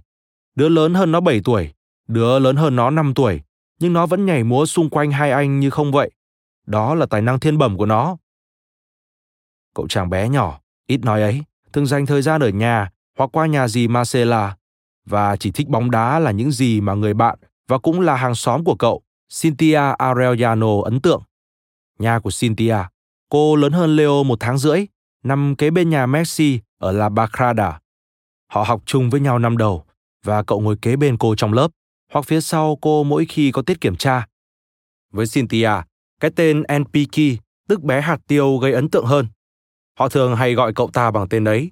Một ngày, có một thằng bé hét lên, này bé hạt tiêu, lại đây đi. Và cái tên này dính liền với cậu ta luôn. Một người bạn thân nhất của cậu, người bây giờ đã trở thành một nhà tâm lý học và là thầy dạy trẻ em thiểu năng trí tuệ nhớ lại. Cynthia là người hay tới nhà cậu và nài nỉ cậu đi học, là người sẽ đưa cho cậu giấy ghi chú, giấy làm bài. Khi thì dán lên thước kẻ, lúc lại dán lên cục tẩy. Là người sẽ viết phao lên những mảnh giấy nhỏ rồi chuyển cho Leo trong mỗi tiết kiểm tra. Là người hay mang cho cậu phần ăn vặt buổi chiều. Là người luôn báo rằng cậu mà không học thì sau này sẽ phải hối tiếc. Và cũng là người nghe cậu trả lời. Ừ, mình sẽ tiếc, nhưng mình không thể làm được. Là người phải nghĩ lý do giải thích nếu cậu ta cúp học, điều mà thường xuyên xảy ra. Là người vẫn hay nói xạo rằng cô là em họ của cậu. Cô cũng là người biết được việc cậu phải tự tìm học môn. Lần ấy, trong một chuyến cắm trại cuối học kỳ, mẹ của Leo luôn phải hỏi mẹ của Cynthia, người đi cùng với lũ trẻ, để đảm bảo rằng Leo vẫn tự tiêm cho mình mỗi tối. Leo lúc đó bé lắm, vẫn hay chạy chân đất quanh đây và chơi bóng. Một người hàng xóm khác tên Ruben Mandicabale chia sẻ. Nhiều lần chúng tôi nổi điên lên, túm lấy và lăng cậu ta xuống đất, nhưng rồi cậu ta vẫn đứng dậy và tiếp tục chơi. Một hàng xóm ở nhà bên kia đường nhớ lại. Đám trẻ chẳng bao giờ chơi với quả bóng suốt cả ngày, nhưng cậu ta thì ngược lại. Cả khi chúng đi rồi, cậu ta vẫn chơi một mình bên cánh cổng. Mẹ tôi cầu nhào cậu ta mấy lần, vì lúc đó đã muộn rồi, và cậu ta thì vẫn tiếp tục chơi bóng. Khi chơi bóng, có lúc bị đá trúng người, cậu ấy sẽ ngã và khóc. Nhưng khóc được tí xíu là cậu ấy lại đứng dậy, tiếp tục chạy. Bạn có thể thấy ngay cậu ấy là một người khác biệt. Kỹ năng của cậu ấy, tốc độ. Cynthia nhớ lại. Có người bảo rằng Rodrigo là người đầu tiên gọi cậu là bọ chét. Thực tế thì không có ai ở khu đó gọi cậu bằng cái tên đó cả. Gia đình cậu cho là một bình luận viên người Mexico đã đặt cho cậu biệt danh ấy vào nhiều năm sau. Đó chính là Enrique Bermudez, người sở hữu một trong những chất giọng có uy tín nhất trong cộng đồng những người nói tiếng Castalian. Nhà vô địch trong làng giải trí, một người dẫn chuyện mà Jorge Vandano mô tả là người quan trọng nhất trong những thứ ít quan trọng nhất. Chú chó Bermudez, đó là biệt danh của ông. Từng là một rocker, hippie, ca sĩ và diễn viên quần chúng trước khi chuyển sang làm người dẫn chuyện và cha đẻ của hàng trăm biệt danh. Andolfo Rios trở thành cung thủ bên chúa, Rafael Marquez là hoàng đế của Zamora và David Beckham là giày xanh vì anh hay mang đôi giày màu xanh lam. Và cả những từ ngữ quái dị để mô tả phong cách chơi bóng của Barca thời Pep Guardiola. Của tôi, của em, có nó, cho nó, vuốt ve nó, hôn nó, hãy trao cho anh. Nhưng Bermudez chưa bao giờ lên tiếng thừa nhận mình là người nghĩ ra biệt danh đó cho Leo cả. Ai làm điều đó? tới nay vẫn là một ẩn số. Dù gì đi chăng nữa thì rõ ràng Leo cũng có gì đó rất đặc biệt. Cậu ta là một tia sáng được gửi xuống bởi Thiên Chúa. Khi có ai bảo là nó sẽ thành công, chắc chắn, thì bạn hiểu rồi đấy. Cậu ta là một cầu thủ bóng đá ngay từ lúc lọt lòng mẹ. Claudia, người vẫn hay trông chừng Leo và là mẹ của Cynthia cho biết. Nó hay chơi với quả bóng số 5, to đến mức nó có thể đá trượt. Nhưng không, nó vẫn điều khiển quả bóng một cách dễ dàng. Anh trai Matthias nhớ lại. Lúc đó nó là một thứ gì đó thật đẹp đẽ. Bạn phải thấy lúc ấy, và ai thấy nó lần đầu chắc chắn sẽ muốn quay lại để xem một lần nữa. Quả bóng với đường kính dài tới đầu gối, dường như dính chặt vào chân trái của cậu, chẳng bao giờ đi quá xa. Cậu chạm bóng nhẹ để dễ dàng điều khiển nó, chạm nhẹ bằng má giày. Quả bóng luôn nằm dưới đất để tránh khả năng mắc lỗi kỹ thuật, dẫn đến quả bóng va phải đầu gối hay ống đồng rồi văng ra xa, đến vị trí mà những cậu bé khác có thể giành lấy. Với độ cân bằng cơ thể tuyệt vời và chiều cao khiêm tốn giúp cậu điều khiển quả bóng mượt hơn và có tốc độ bẩm sinh. Cậu tự tin thách thức những đứa trẻ lớn hơn và cậu tỏa sáng. Đây là món quà thần thánh ban tặng hay tài năng bẩm sinh của cậu? Hồi sau chúng ta sẽ rõ. Hơn thế nữa, cậu còn là một người hiếu thắng, vô cùng hiếu thắng. Hoặc nói quá lên tí nữa, cậu có một cá tính rất mạnh và không thích bị thua cuộc. Đằng sau sự im lặng ấy là một cậu bé. Cậu thường trở về nhà với một chiếc hộp đựng đầy bi mà cậu thắng được khi chơi bắn bi ngoài phố. Cậu sẽ luôn đếm nó và thiếu một viên là cậu nổi điên lên ngay. Celia mẹ cậu cho hay. Khi còn bé ở nhà, nó cực kỳ nghịch phá. Chúng tôi thường chơi bài ở nhà và chẳng ai muốn cho nó chơi cùng vì chúng tôi biết thể nào nó cũng ăn gian. Hockey Messi nói, nó chẳng bao giờ chịu thua bất cứ cái gì. Celia nói, nó mà không thắng là nó sẽ vứt bài tung tóe, nó sẽ không muốn đi học, nó sẽ bảo không, còn không muốn đi học. Leo trả lời tờ El Grafico. Một lần tôi đánh nhau với em họ trong nhà nó.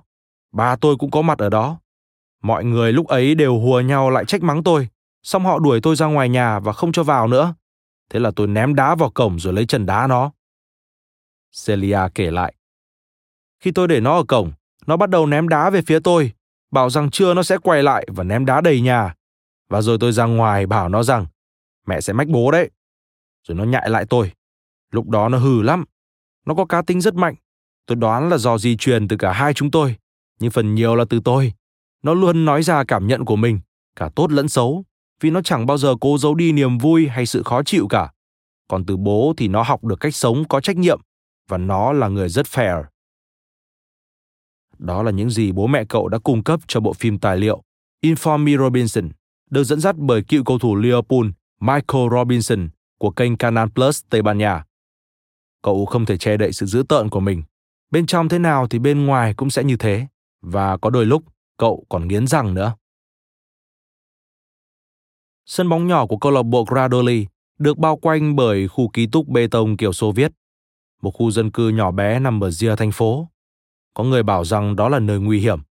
Nếu nhìn kỹ giữa các tòa nhà, bạn có thể thấy được những con tàu đi trên sông để tới cảng Rosario. Sân bóng là sân đất với những vạch kẻ màu xanh ở xung quanh để đánh dấu đường biên. Những tòa nhà cao tầng trông như ngã khổng lồ với những đứa trẻ chỉ chừng 5, 6, 7 tuổi, mà đứa lớn nhất cũng chỉ 12 tuổi. Cánh cổng có màu ngọc lam, pha chút dì sét chắn lối vào sân bóng.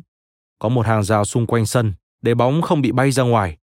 Có một tấm bảng ghi lau giày ở đây. Khán đài chỉ có ba hàng ghế và ở hàng thứ hai là nơi phụ huynh của một số đứa trẻ và bà Celia thường ngồi theo dõi trận đấu. Bà dẫn dắt Leo đến sân để xem Matthias thi đấu. Rodrigo, người cũng đã từng khoác màu áo đỏ trắng của Radoli, giờ đang thi đấu cho đội trẻ của New Wales. Leo đang đá quả bóng vào tường. Nhóm cầu thủ này được dẫn dắt bởi Salvador Ricardo Aparicio, một người đàn ông gầy gò, điềm tĩnh, đã dành hơn 4 thập kỷ cho sự nghiệp phát triển cầu thủ. Lúc ấy có một cầu thủ chưa xuất hiện, nên thế hệ sinh năm 86 của đội không thể bắt đầu trận đấu 7 vs 7 như mọi ngày. Điều này vẫn hay xảy ra. Salvador đang chờ xem có thêm ai tới nữa không. Cho thằng bé này vào đi, cho nó vào đi. Bà nói, chỉ tay về phía cậu bé 5 tuổi, lúc ấy chưa được biết tới với biệt danh bọ chét. Nó nhỏ quá bà ạ, nó có thể bị thương. Aparicio trả lời. Cho nó vào đi, cứ cho nó vào đi. Bà Celia khăng khăng. Rồi rồi, cho vào thì cho vào.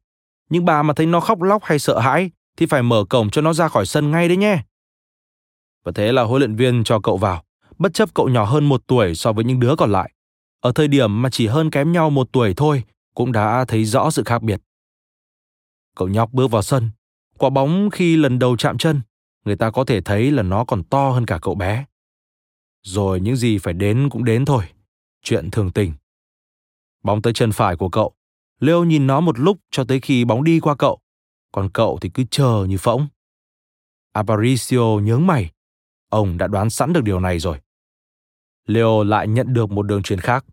Lần này bóng tới chân trái. Thực ra bóng va trúng chân của cậu thì đúng hơn. Rồi cậu bước hai bước, làm quen với quả bóng và đưa nó vào tầm kiểm soát. Rồi với những lần chạm bóng nhỏ, cậu bắt đầu dẫn bóng chạy theo một đường chéo khắp sân, vượt qua hàng loạt chướng ngại vật và bỏ qua cả những người đứng cản đường. Sút đi, sút đi! Aparicio hét lên. Chuyền đi, chuyền đi Leo! Ba cậu mỉm cười. Leo không truyền bóng. Cậu rất nhỏ bé, nhưng từ khoảnh khắc ấy, huấn luyện viên chẳng bao giờ cho cậu rời sân nữa. Cậu bé ấy đá bóng cứ như mình là cầu thủ chuyên nghiệp từ kiếp trước vậy. Một mình đấu với những đứa trẻ 13 tuổi khác. Salvador nhớ lại nhiều năm sau đó. Năm ấy, ông để đội hình 1986 của Grandoli đá nốt các trận còn lại và ông đã vô địch. Messi thì chẳng nhớ gì về ngày hôm ấy cả. Ba cậu bảo rằng hôm ấy cậu ghi hai bàn thắng. Leo muốn được đá. Dĩ nhiên cho dù là trên sân bóng hay trên đường phố. Đá một mình, đá với anh em hay với Rodrigo và Matias. Nhưng như những đứa trẻ khác, cậu muốn được làm điều đó trong màu áo với một đội bóng như các anh của mình. Và thế là lúc mới 5 tuổi, và sau chuỗi ngày gây bất ngờ dưới sự theo dõi của bà Celia, trước cả ngày vào học tiểu học, cậu đã bắt đầu thi đấu hàng tuần ở giải thiếu nhi 7 vs 7 dành cho trẻ từ 5 tới 12 tuổi tại câu lạc bộ Grandoli trong khu dân cư nơi cậu sinh ra, ở số 4700 đường La Ferrere, là một học viện được lập nên vào tháng 2 năm 1980 bởi một nhóm như ông bố hy vọng tổ chức được một giải đấu dành cho trẻ em trong khu vực. Trong một video, Leo mới chỉ 5 tuổi, cậu đã bắt đầu biểu diễn kỹ thuật dê dắt bóng và thay đổi nhịp độ không khác gì bây giờ cả. Vẫn màn ăn mừng ấy, với chiều cao khiêm tốn ấy so với các cầu thủ khác. NPK nhận bóng và đảo mắt tìm khoảng trống, dẫn bóng, dê bóng. Tất cả đối thủ đều đuổi theo cậu, cả đồng đội của cậu cũng vậy. Nếu không thể đột phá thì cậu sẽ giữ bóng. Cậu tìm kiếm ở bên cánh còn lại và thấy cả đồng đội lẫn đối thủ xung quanh mình. Bạn phải hiểu rằng ở Argentina, việc ghi bàn là một tội lỗi. Bạn sẽ được coi trọng hơn nếu tạo cơ hội, kiến tạo, liên kết đồng đội hay cho đối thủ phải hít bụi. Cũng vì lý do đó mà nhiều người nghĩ rằng cậu bé phi thường này sẽ không cần phải chỉ dạy quá nhiều nữa. Những câu hò hét, Leo chuyền bóng đi, cũng thừa dần. Vào một khoảnh khắc nào đó, đường đến khung thành sẽ mở toang ra và Leo sẽ tung một cú sút làm bóng bay về hướng cột dọc, vượt tầm với thủ môn. Vào! Một số người, có thể vì muốn kích bạn, nói rằng họ muốn xem Messi có đủ giỏi để đá bóng trong một đêm thứ tư mưa rơi lạnh giá ở Stoke không. Họ nên thấy độ dốc, những màu đá răm, xen lẫn mảnh vụn kính vỡ trên sân bóng mà cậu đã từng thi đấu cho Grandoli khi còn bé, được cấp bởi cơ quan địa phương và chỉ được sử dụng vào buổi tối vì sân được một ngôi trường sử dụng vào ban ngày. Hệ thống ánh sáng cũng rất nghèo nàn. Từ khi mới 2 tuổi, Lionel và Basilia đã từng đi bộ hết 15 dãy nhà để đi từ nhà cậu đến với đội bóng đầu tiên của mình. Leo nắm tay bà và chật vật lắm mới theo kịp. Kẹp dưới nách là quả bóng mà cậu được tặng trong tiệc sinh nhật. Họ tới để xem Rodrigo và Matias thi đấu. Về sau thì chỉ còn xem Matias. Còn bây giờ, khi đã vào đội bóng toàn những cậu nhóc lớn hơn mình một tuổi, Leo vẫn tự đi trên chính con đường năm nào để luyện tập vào thứ hai, tư, sáu hàng tuần. Các trận đấu sẽ diễn ra vào thứ bảy. Bà là một người rất tốt. Bà sống vì con cháu, vì chúng tôi. Bà chịu đựng tính khí thất thường của chúng tôi. Anh em chúng tôi thường tranh nhau để được ngủ lại nhà bà. Tôi không rõ bà có biết gì về bóng đá hay không, nhưng chính bà là người đưa chúng tôi đi đá bóng. Bà là người hâm mộ đầu tiên của tôi trong mỗi buổi tập, mỗi trận đấu. Những lời động viên của bà vẫn luôn ở bên tôi. Leo trả lời tờ E Mundo Deportivo trong một khoảnh khắc hiếm hoi nhìn lại bản thân. Celia không xem bóng đá qua TV, cũng chẳng đến sân của New Wales để xem. Với bà, bóng đá diễn ra ở nơi nào các cháu của bà chơi. Và với các cháu của bà, cuộc sống của chúng chỉ xoay quanh bà. Điều này cũng một phần liên quan đến kiểu gia đình mẫu hệ của người gốc Ý xưa. Trong đó sự tôn trọng chung và mọi người giúp đỡ nhau là nền tảng của gia đình.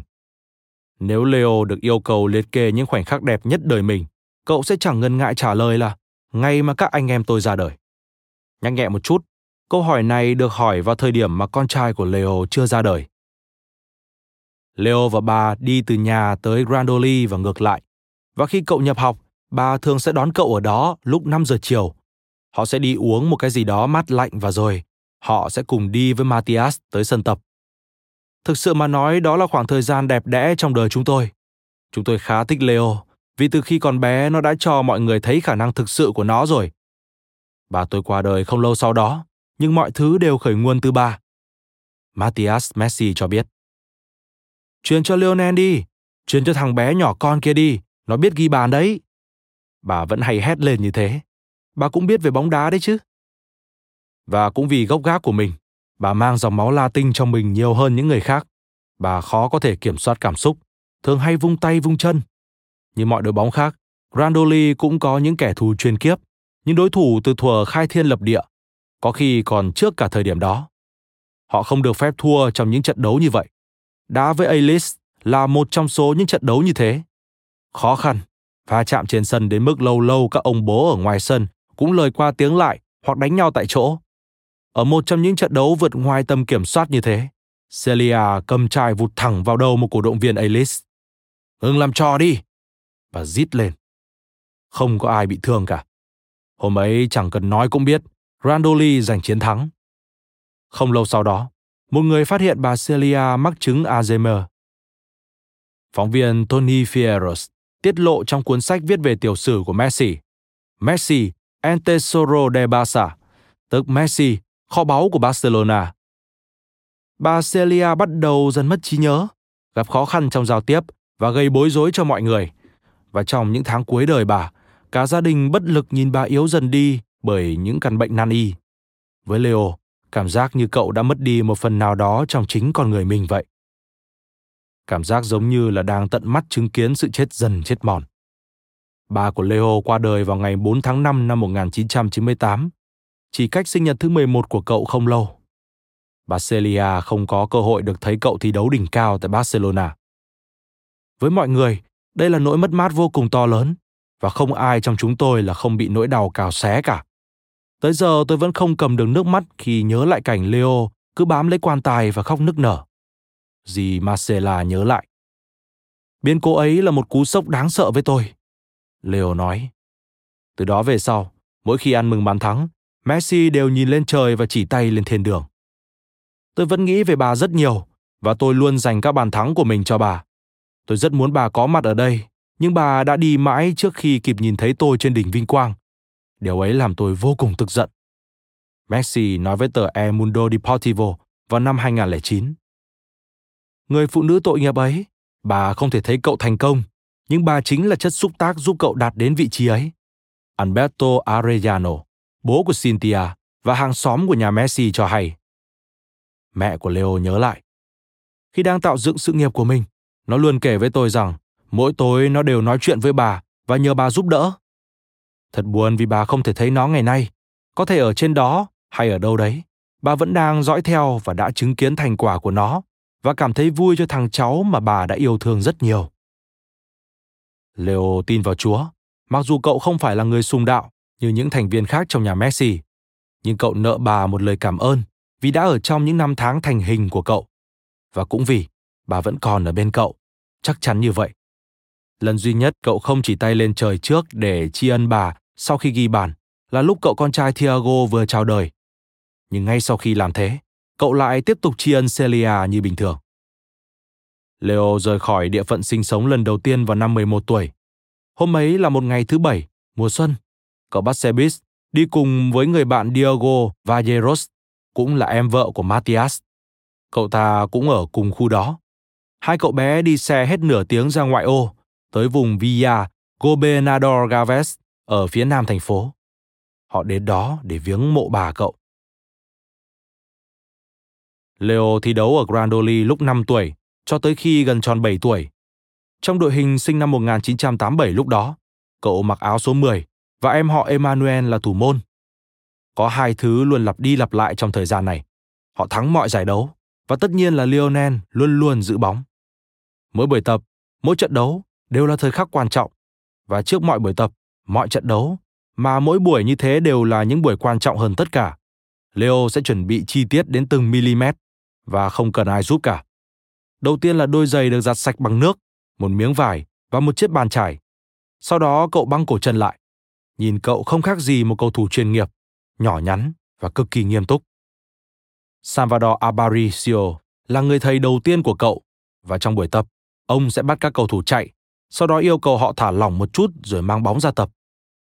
Trong những ngày đó, họ chỉ có đá bóng, đá bóng và đá bóng. Salvador hay ông trùm Apa đã viết nên một câu chuyện tuyệt vời. Ông không phải là người tìm ra Leo, nhưng là người dẫn đường cho một tài năng bất khả chiến bại. Người cựu nhân viên đường dây qua đời vì một căn bệnh về não vào năm 2009. Một số người cho biết bạn có thể nghe được tiếng không khí thoát ra từ đầu ông. Chưa từng một lần nhận công nhiều hơn những gì ông đã làm. Tôi không tìm ra cậu ta, nhưng tôi là người đầu tiên đưa cậu ta vào sân. Tôi tự hào vì điều đó. Ông Chum Apa cũng như hàng trăm huấn luyện viên và giám đốc kỹ thuật khác phải đi thuyết phục hàng tá trẻ em trong khu phố có độ tuổi từ 4 đến 12 tới sân và dành thời gian với Grandoli, nơi chúng có thể học được một bài học gì đó. Bài học của ông là những thước phim về Leo, nhỏ bé và lao đi như mũi tên trong chiếc áo đỏ trắng, dẫn bóng qua các hậu vệ, nhặt bóng từ sân nhà, dẫn bóng qua sân khách, ghi bàn, rồi nhặt bóng trong lưới ra, đặt vào chấm giữa sân và bắt đầu lại từ đầu quá trình đó. Cậu ta ghi 6 hoặc 7 bàn mỗi trận. Cậu đứng giữa sân đợi thủ môn phát bóng lên. Thủ môn đá quả bóng lên, đồng đội sẽ giữ bóng, rồi cậu ta chạy tới lấy bóng từ chân đồng đội và bắt đầu dẫn bóng. Nhìn như một hiện tượng siêu nhiên vậy. Đó là Leo trong trí nhớ của ông trùm APA, được kể đi kể lại trong rất nhiều bài phỏng vấn. Khi chúng tôi tới sân, mọi người sẽ tập trung rất đông để xem thằng bé. Khi có bóng là nó cầm bóng luôn, và chẳng ai cản nổi nó cả. Thật phi thường. Trong trận gặp Amanese, một trong những bàn thắng của nó không khác gì những bàn thắng mà bạn thấy trong quảng cáo. Tôi vẫn nhớ, nó dê bóng qua tất cả mọi người, kể cả thủ môn. Lúc ấy nó đã thế nào à? Chẳng khác gì bây giờ, hoàn toàn tự do. Nó là một cậu bé nghiêm túc, luôn ở bên bà, lúc nào cũng im lặng. Nó chẳng bao giờ phản đối cái gì. Nếu có ai đánh nó thì có thể lâu lâu nó sẽ khóc nhè, nhưng rồi sau đó nó lại tự đứng dậy và tiếp tục chạy. Mỗi lần nhìn Leo đá bóng là tôi lại khóc. Như bàn thắng kiểu Maradona, bàn thắng ghi vào lưới Getafe vậy. Làm tôi nhớ lại hồi nó còn rất bé. David Chavez, người thay thế ông trùm A3, hiện nay là chủ tịch của Grandoli. Ông tự hào trưng lên những danh hiệu mà đội giành được và cả những tấm ảnh chụp cả đội. Messi là cậu nhóc mặc chiếc áo quá khổ trong bức ảnh. Thực sự hiếm khi nào một cậu bé ở tầm tuổi này lại có thể làm được những việc đó. Chavez xác nhận, có người nói chúng tôi lúc ấy đã sở hữu Maradona mới. Cầu thủ xuất sắc nhất thế giới đã bắt đầu sự nghiệp ở đây, và chiếc áo thi đấu đầu tiên của cậu mang màu áo của chúng tôi. Cậu ấy sẽ lấy bóng và dẫn bóng, rồi kết thúc bằng một bàn thắng. Cậu ấy luôn tạo ra được sự khác biệt, kể cả khi đối thủ bỏ bóng đá người. Quý ước là thế này, nếu bạn nhỏ bé và bạn chơi tốt, bạn sẽ bị triệt hạ. Gonzalo Diaz, người từng là đồng đội của Leo ở Grandoli cho hay. Matthias Messi tỏ ra khá dễ dàng trong việc kể lại những câu chuyện, vì chính cậu cũng từng có ước mơ trở thành cầu thủ bóng đá. Và cậu, cũng như tất cả những người nhà Messi khác và cả những khán giả theo dõi, đều tin là họ đang được chứng kiến một điều gì đó đặc biệt. Vì chuyện này mà đã có rất nhiều vấn đề phát sinh, vì nó chơi tốt quá, tốt đến mức huấn luyện viên các đội khác phải tung cả đội vào sân để triệt hạ nó. Nếu họ không thể lấy được bóng một cách công bằng, thì họ sẽ lấy bóng bằng những cách khác. Những chuyện kiểu này, bạn phải tận mắt thấy thì mới tin được. Thậm chí còn có những cầu thủ đội bạn đứng vỗ tay khi chứng kiến những bước chạy của nó. Đến mức cổ động viên của họ còn hỏi, chúng mày đang làm cái quái gì vậy? Khi thấy họ làm thế. Đôi khi, những hình ảnh hiện lên trong hồi ức này nghe lại giống Messi ở thời điểm hiện tại hơn là một cậu nhóc chơi bóng giỏi. Chắc chắn là một cỗ máy ghi bàn không biết mệt mỏi. Nhưng lúc đó, cậu vẫn chỉ là một cầu thủ xuất sắc chứ không phải là một người biết phối hợp với đồng đội và đó là một vấn đề hoàn toàn khác Họ sẽ chỉ nói đi nói lại về một đứa trẻ trở thành cầu thủ xuất sắc nhất thế giới, nhưng đó là chuyện khác. Rõ ràng là ai cũng thần tượng một cầu thủ thành công hơn. Và vì lý do đó, rất khó để tìm được ai dám làm như chữ nhưng ở trên. Quay lại câu chuyện, ở Grandoli lúc ấy có rất nhiều cầu thủ trẻ khác có tiềm năng. Tôi đã thấy nhiều cậu bé có thể đã trở thành những Messi khác trong tương lai, nhưng chúng không có ý chí phấn đấu trong các buổi tập luyện. Gonzalo Diaz nói. Đúng vậy, ý chí phấn đấu. Không có nó, bạn chẳng thể trở thành cầu thủ được. Jorge Messi cũng từng mơ ước trở thành một cầu thủ, nhưng sau 4 năm ở học viện của Newell Old Boys, thời điểm mà một cầu thủ bắt đầu đâm hoa kết trái, khi đội một vẫy gọi thì Jorge lại bỏ đi thực hiện nghĩa vụ quân sự. Và khi trở về thì ông lại đi cưới vợ. Khi Jorge 29 tuổi, độ tuổi mà cầu thủ đạt đến đỉnh cao phong độ, Leo ra đời. Hockey có nhiều quan niệm cố hữu, nhưng ông luôn dạy dỗ bằng thực tế hơn là bằng lý thuyết. Triết lý của ông rất đơn giản. Lao động chăm chỉ, phải luôn ổn định phong độ, luôn khiêm tốn và bạn sẽ đạt được mục tiêu của mình. Có lẽ đó là lý do vì sao Leo không bị quyến rũ bởi sự hào nhoáng và không bị mắc bệnh ngôi sao. Dù là thế nào thì với Hockey, cũng như phần lớn người Argentina cùng thế hệ với ông, bóng đá là bộ mặt không thể trốn tránh và không thể cưỡng lại được của Maradona, nhân vật chính của những thước phim mà Hockey trân quý và luôn chiếu cho các con xem. Dần dần, bố của Leo đã truyền cho các con sự ngưỡng mộ với người đã vượt lên tất cả để dẫn dắt đội của mình. Người mà lúc nào cũng âu yếm quả bóng trước khi đảo mắt chuẩn bị tung ra đường truyền tiếp theo. Cũng là người có siêu năng lực trong đôi chân để có thể tạo ra một bản hòa âm trong mỗi lần xuất chiều. Với Lionel và nhiều người khác cùng thế hệ với cậu, kiểu mẫu cầu thủ như thế có thể tìm thấy trong hình hài của một người khác, Pablo Aymar, cựu cầu thủ của River Plate. Lionel từng nói nhiều lần là anh không thần tượng cầu thủ nào hồi bé, nhưng anh vẫn thích được gặp Aymar. Liệu có thật là anh không có người hùng nào của riêng mình? Chẳng phải chúng ta đều có một thần tượng nào đó hay sao? Khi được hỏi vào năm 12 tuổi rằng thần tượng của mình là ai, cậu bảo là có hai người. Bố tôi và cha đỡ đầu của tôi Claudio. Cũng trong buổi phỏng vấn đó, cậu cho biết rằng với cậu, khiêm tốn là đức tính vĩ đại nhất trong tất cả các đức tính. Điều này chắc bố cậu cũng đồng tình. Leo cũng như các anh trai, đều có cùng một niềm đam mê với quả bóng như bố mình vậy. Hockey là một người bảo thủ, đôi lúc còn có khoảng cách với mọi người nữa, và cũng từng là một tiền vệ trung tâm khá, như cậu bé Leo từng chứng kiến khi ông đá bóng với các đồng nghiệp ở nhà máy Ansida. Cậu hiểu về bóng đá, môn mà cậu yêu thích. Nhà Messi thường tụ tập tại Grandoli vào các dịp cuối tuần để xem Matias và Lionel thi đấu. Và một ngày nọ, một vị giám đốc kỹ thuật của một câu lạc bộ đã đề nghị họ kề quản lý những đứa trẻ sinh năm 1987. Thế là ông thành huấn luyện viên thứ hai của Leo. Chúng tôi được tham gia giải AFRI, một trong những giải đấu độc lập được tổ chức ở Rosario và thành phố lân cận. Lúc đó có nhiều giải, có cả giải dành cho trẻ 12 tuổi và những cầu thủ nhí luôn thi đấu trên sân 7 người. Hockey kể với Tony Ferros. Ông huấn luyện ở đó một tuần ba lần, về những bài tập cá nhân đơn giản với bóng để nâng cao kỹ thuật và các bài tập chiến thuật. Thứ mà các cầu thủ nhí luôn học được một cách dễ dàng, như những miếng bọt biển dễ thấm nước vậy. Leo thì chẳng bao giờ phải làm việc gì cụ thể cả. Cậu chẳng bao giờ dành cả buổi chiều để luyện với quả bóng bằng chân phải hay dẫn bóng qua những viên đá bằng chân không thuận. Bố cậu cũng không bao giờ bắt cậu làm thế. Cậu chỉ đơn giản là chơi bóng và Hockey cố gắng tôn trọng tinh thần tự do đó trong các buổi tập hàng tuần. Năm 1994, Leo 6 tuổi. Đội của Hockey Messi chưa phải nhận trận thua nào trong năm đầu tiên và ông là người duy nhất nắm quyền đội trẻ. Chúng tôi vô địch giải đấu và tất cả những giải mà đội tham gia, kể cả giao hữu.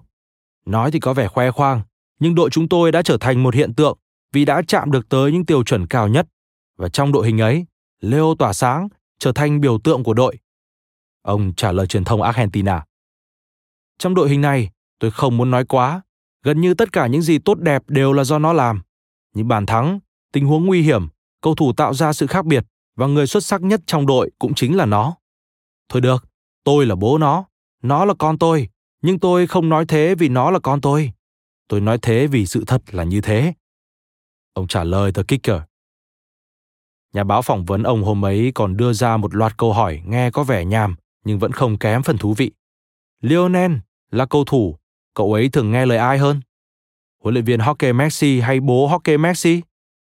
Hockey trả lời. Nó thường rất kỷ luật trong lối chơi, luôn vâng lời và làm theo những gì tôi bảo. Nó luôn chú ý lắng nghe những lời tôi nói ở tư cách là huấn luyện viên. Cả bây giờ cũng thế, như khi Frank Rijkaard ở Barcelona muốn nó đá bên cánh phải. Nó luôn tuân theo những gì huấn luyện viên nói. Nó luôn đá ở bất cứ vị trí nào huấn luyện viên yêu cầu và nó chẳng bao giờ phản nàn, vẫn luôn là như thế.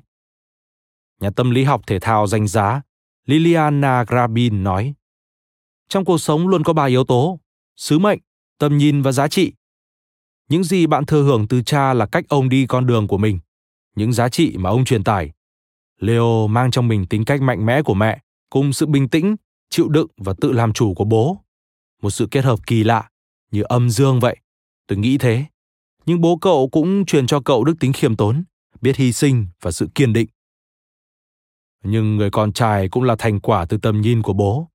Hockey từng nói rằng được nghe mọi người hát vang tên mình là điều tuyệt vời nhất cho mỗi người. Nếu đây là giấc mơ của bạn, thì bạn sẽ truyền xuống các con. Hockey đã có tầm nhìn của mình. Khi ông xem Leo đá bóng và biết là con trai có năng khiếu, ông mang niềm tự hào của một người cha luôn muốn con mình nổi bật hơn tất cả. Người con trai lúc nào cũng muốn làm hài lòng bố và sẽ luôn cố gắng làm ông vui lòng. Tầm nhìn, thái độ, tất cả những thứ này đánh dấu một quá trình. Hockey đã thắp sáng con đường này. Con hoàn toàn có thể trở thành cầu thủ bóng đá. Gia đình ấy có giá trị cốt lõi, tầm nhìn là tương lai và sứ mệnh là chơi bóng. Hockey có tầm nhìn, cả gia đình đều có tầm nhìn. Rõ ràng cậu có tài năng và bố mẹ cậu thì có tầm nhìn để tiếp tục con đường giúp cậu khám phá, phát triển tài năng của mình. Rabin nhận định. Sau đó, Hockey, trong vai trò một huấn luyện viên, người cố vấn, thậm chí là cả quản lý, đã giúp Leo đi từng bước trên con đường này. Một người cha kiêm luôn quản lý. Ông hầu như không khen ngợi cậu như mọi người. Thay vào đó, ông cho cậu nhiều góc nhìn hơn. Và khi cần thiết, ông nhắc nhở cậu về những giá trị mà ông cho là lý tưởng. Ông luôn giữ hai chân của con mình trên mặt đất ở mọi thời điểm, nhất là khi có vẻ như thành công quá nhiều, có thể sẽ làm cậu sao nhãng và làm cậu mất đi cái nhìn toàn cảnh hơn. Điều mà chắc chắn sẽ xảy ra như chúng ta có thể thấy được. Vì thế ngay từ đầu, Hockey đã là cha, người hướng dẫn, tấm gương, cố vấn, người làm cân bằng mọi thứ và người hùng của Leo, người mà cậu phải luôn theo. Nhiều lúc chống lại, nhưng phải luôn được nhìn nhận là bạn đồng hành của cậu. Người mà Leo đặt chọn sự tin tưởng và niềm tin không gì suy chuyển được. Cũng chính Hockey là người quyết định rằng họ đã đi đến cuối chặng đường của mình với Grandoli. Cả gia đình thường đi xem những trận đấu có Matthias và Leo. Nhưng có một lần, ông không thể trả nổi 2 peso tiền vé. Ông xin họ miễn vé một lần này, nhưng họ bảo không. Leo thi đấu chiều hôm ấy, nhưng đó là lần cuối cùng cậu mặc chiếc áo Grandoli. Cô giáo Monica Domina hồi tưởng lại. Cô đã từng dạy Leo ở trường La Serras từ năm cậu 6 đến 8 tuổi, từ lớp 1 đến lớp 4, những năm đầu tiên ở bậc tiểu học. Lúc ấy cậu ta là một người khá ít nói, điều không may là bạn sẽ luôn nhớ rõ những học trò quậy phá, gây rắc rối cho bạn. Nhưng cậu ta thì lại ít nói, lịch sự, đôi lúc hướng nội, không muốn chia sẻ những cảm xúc bên trong. Cậu ta lúc nào cũng như kiểu được bao bọc kỹ lưỡng vậy, luôn đi cùng với Cynthia. Chúng gắn kết với nhau, học chung lớp qua nhiều năm, và cô bé thì như là một người mẹ thứ hai. Cô bé còn cao gấp đôi cậu ta, vì lúc ấy cậu chàng khá lùn, như một đứa trẻ mẫu giáo vậy. Nét mặt thì lúc nào cũng hân hoan, như bây giờ vậy. Như thể nhìn là chỉ muốn ôm một cái thôi. Hồi đó cảm giác còn hơn cả bây giờ kể lại nữa.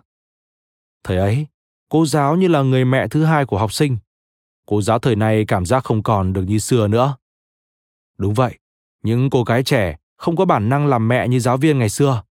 Thời ấy chúng tôi làm khác bây giờ. Và lúc ấy cậu ta là một trong những đứa trẻ trông như em bé nhỏ xíu. Và bạn sẽ cảm thấy muốn bế cậu ta lên và cho cậu ta ngồi cùng bạn rồi nói chuyện. Cậu ta khá dễ tính, nhưng ít khi nói chuyện. Nhưng có một điều tôi nhớ rất rõ. Tôi từng cố dậy để cậu ta chịu nói chuyện.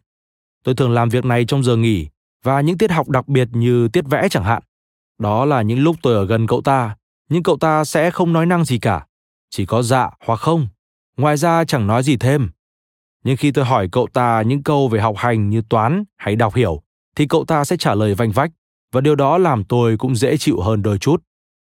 Thông thường thì Leo sẽ ngồi ở hàng ghế đầu trong lớp, nhưng cậu ta rất ngại ngùng và rất khó để tham gia vào các hoạt động của lớp, Cậu ta vẫn hoàn thành nhiệm vụ của mình, nhưng không gây được chút ấn tượng nào cả. Nhưng cậu ta vẫn học tốt, vẫn làm tốt những gì cần để làm được bài thi và lúc nào cũng nộp bài đúng hạn. Giáo viên chúng tôi luôn cố giúp đỡ và cậu ta cũng đã làm hết những gì có thể. Nhưng không phải cậu ta không có khả năng, không, chỉ là cậu ta không muốn thế, vì cậu ta đã có những thú vui khác. Tất cả những gì cậu ta muốn chỉ là quả bóng. Cậu ta là một cậu bé bình thường, không có gì xuất chúng cả. Cậu ta có trách nhiệm, luôn cố gắng làm bài tập. Cậu ta không học quá nhiều đâu. Hồi lớp 7, cậu ta được xếp loại tốt. Giáo viên chủ nhiệm của cậu năm đó đã cho một tờ báo chụp ảnh quyển sổ có ghi lại điểm của cậu. Cậu ta là một trong những học sinh giỏi nhất lớp ở môn thể dục và học khá tốt các môn thủ công, âm nhạc. Ở môn đọc hiểu và toán, cậu ta được 7 điểm, vừa đủ điểm đậu, nên là cũng không có gì đặc sắc lắm. Nhưng ấn tượng đầu tiên của tôi về cậu ta là cảnh cậu chơi bóng ở sân trường.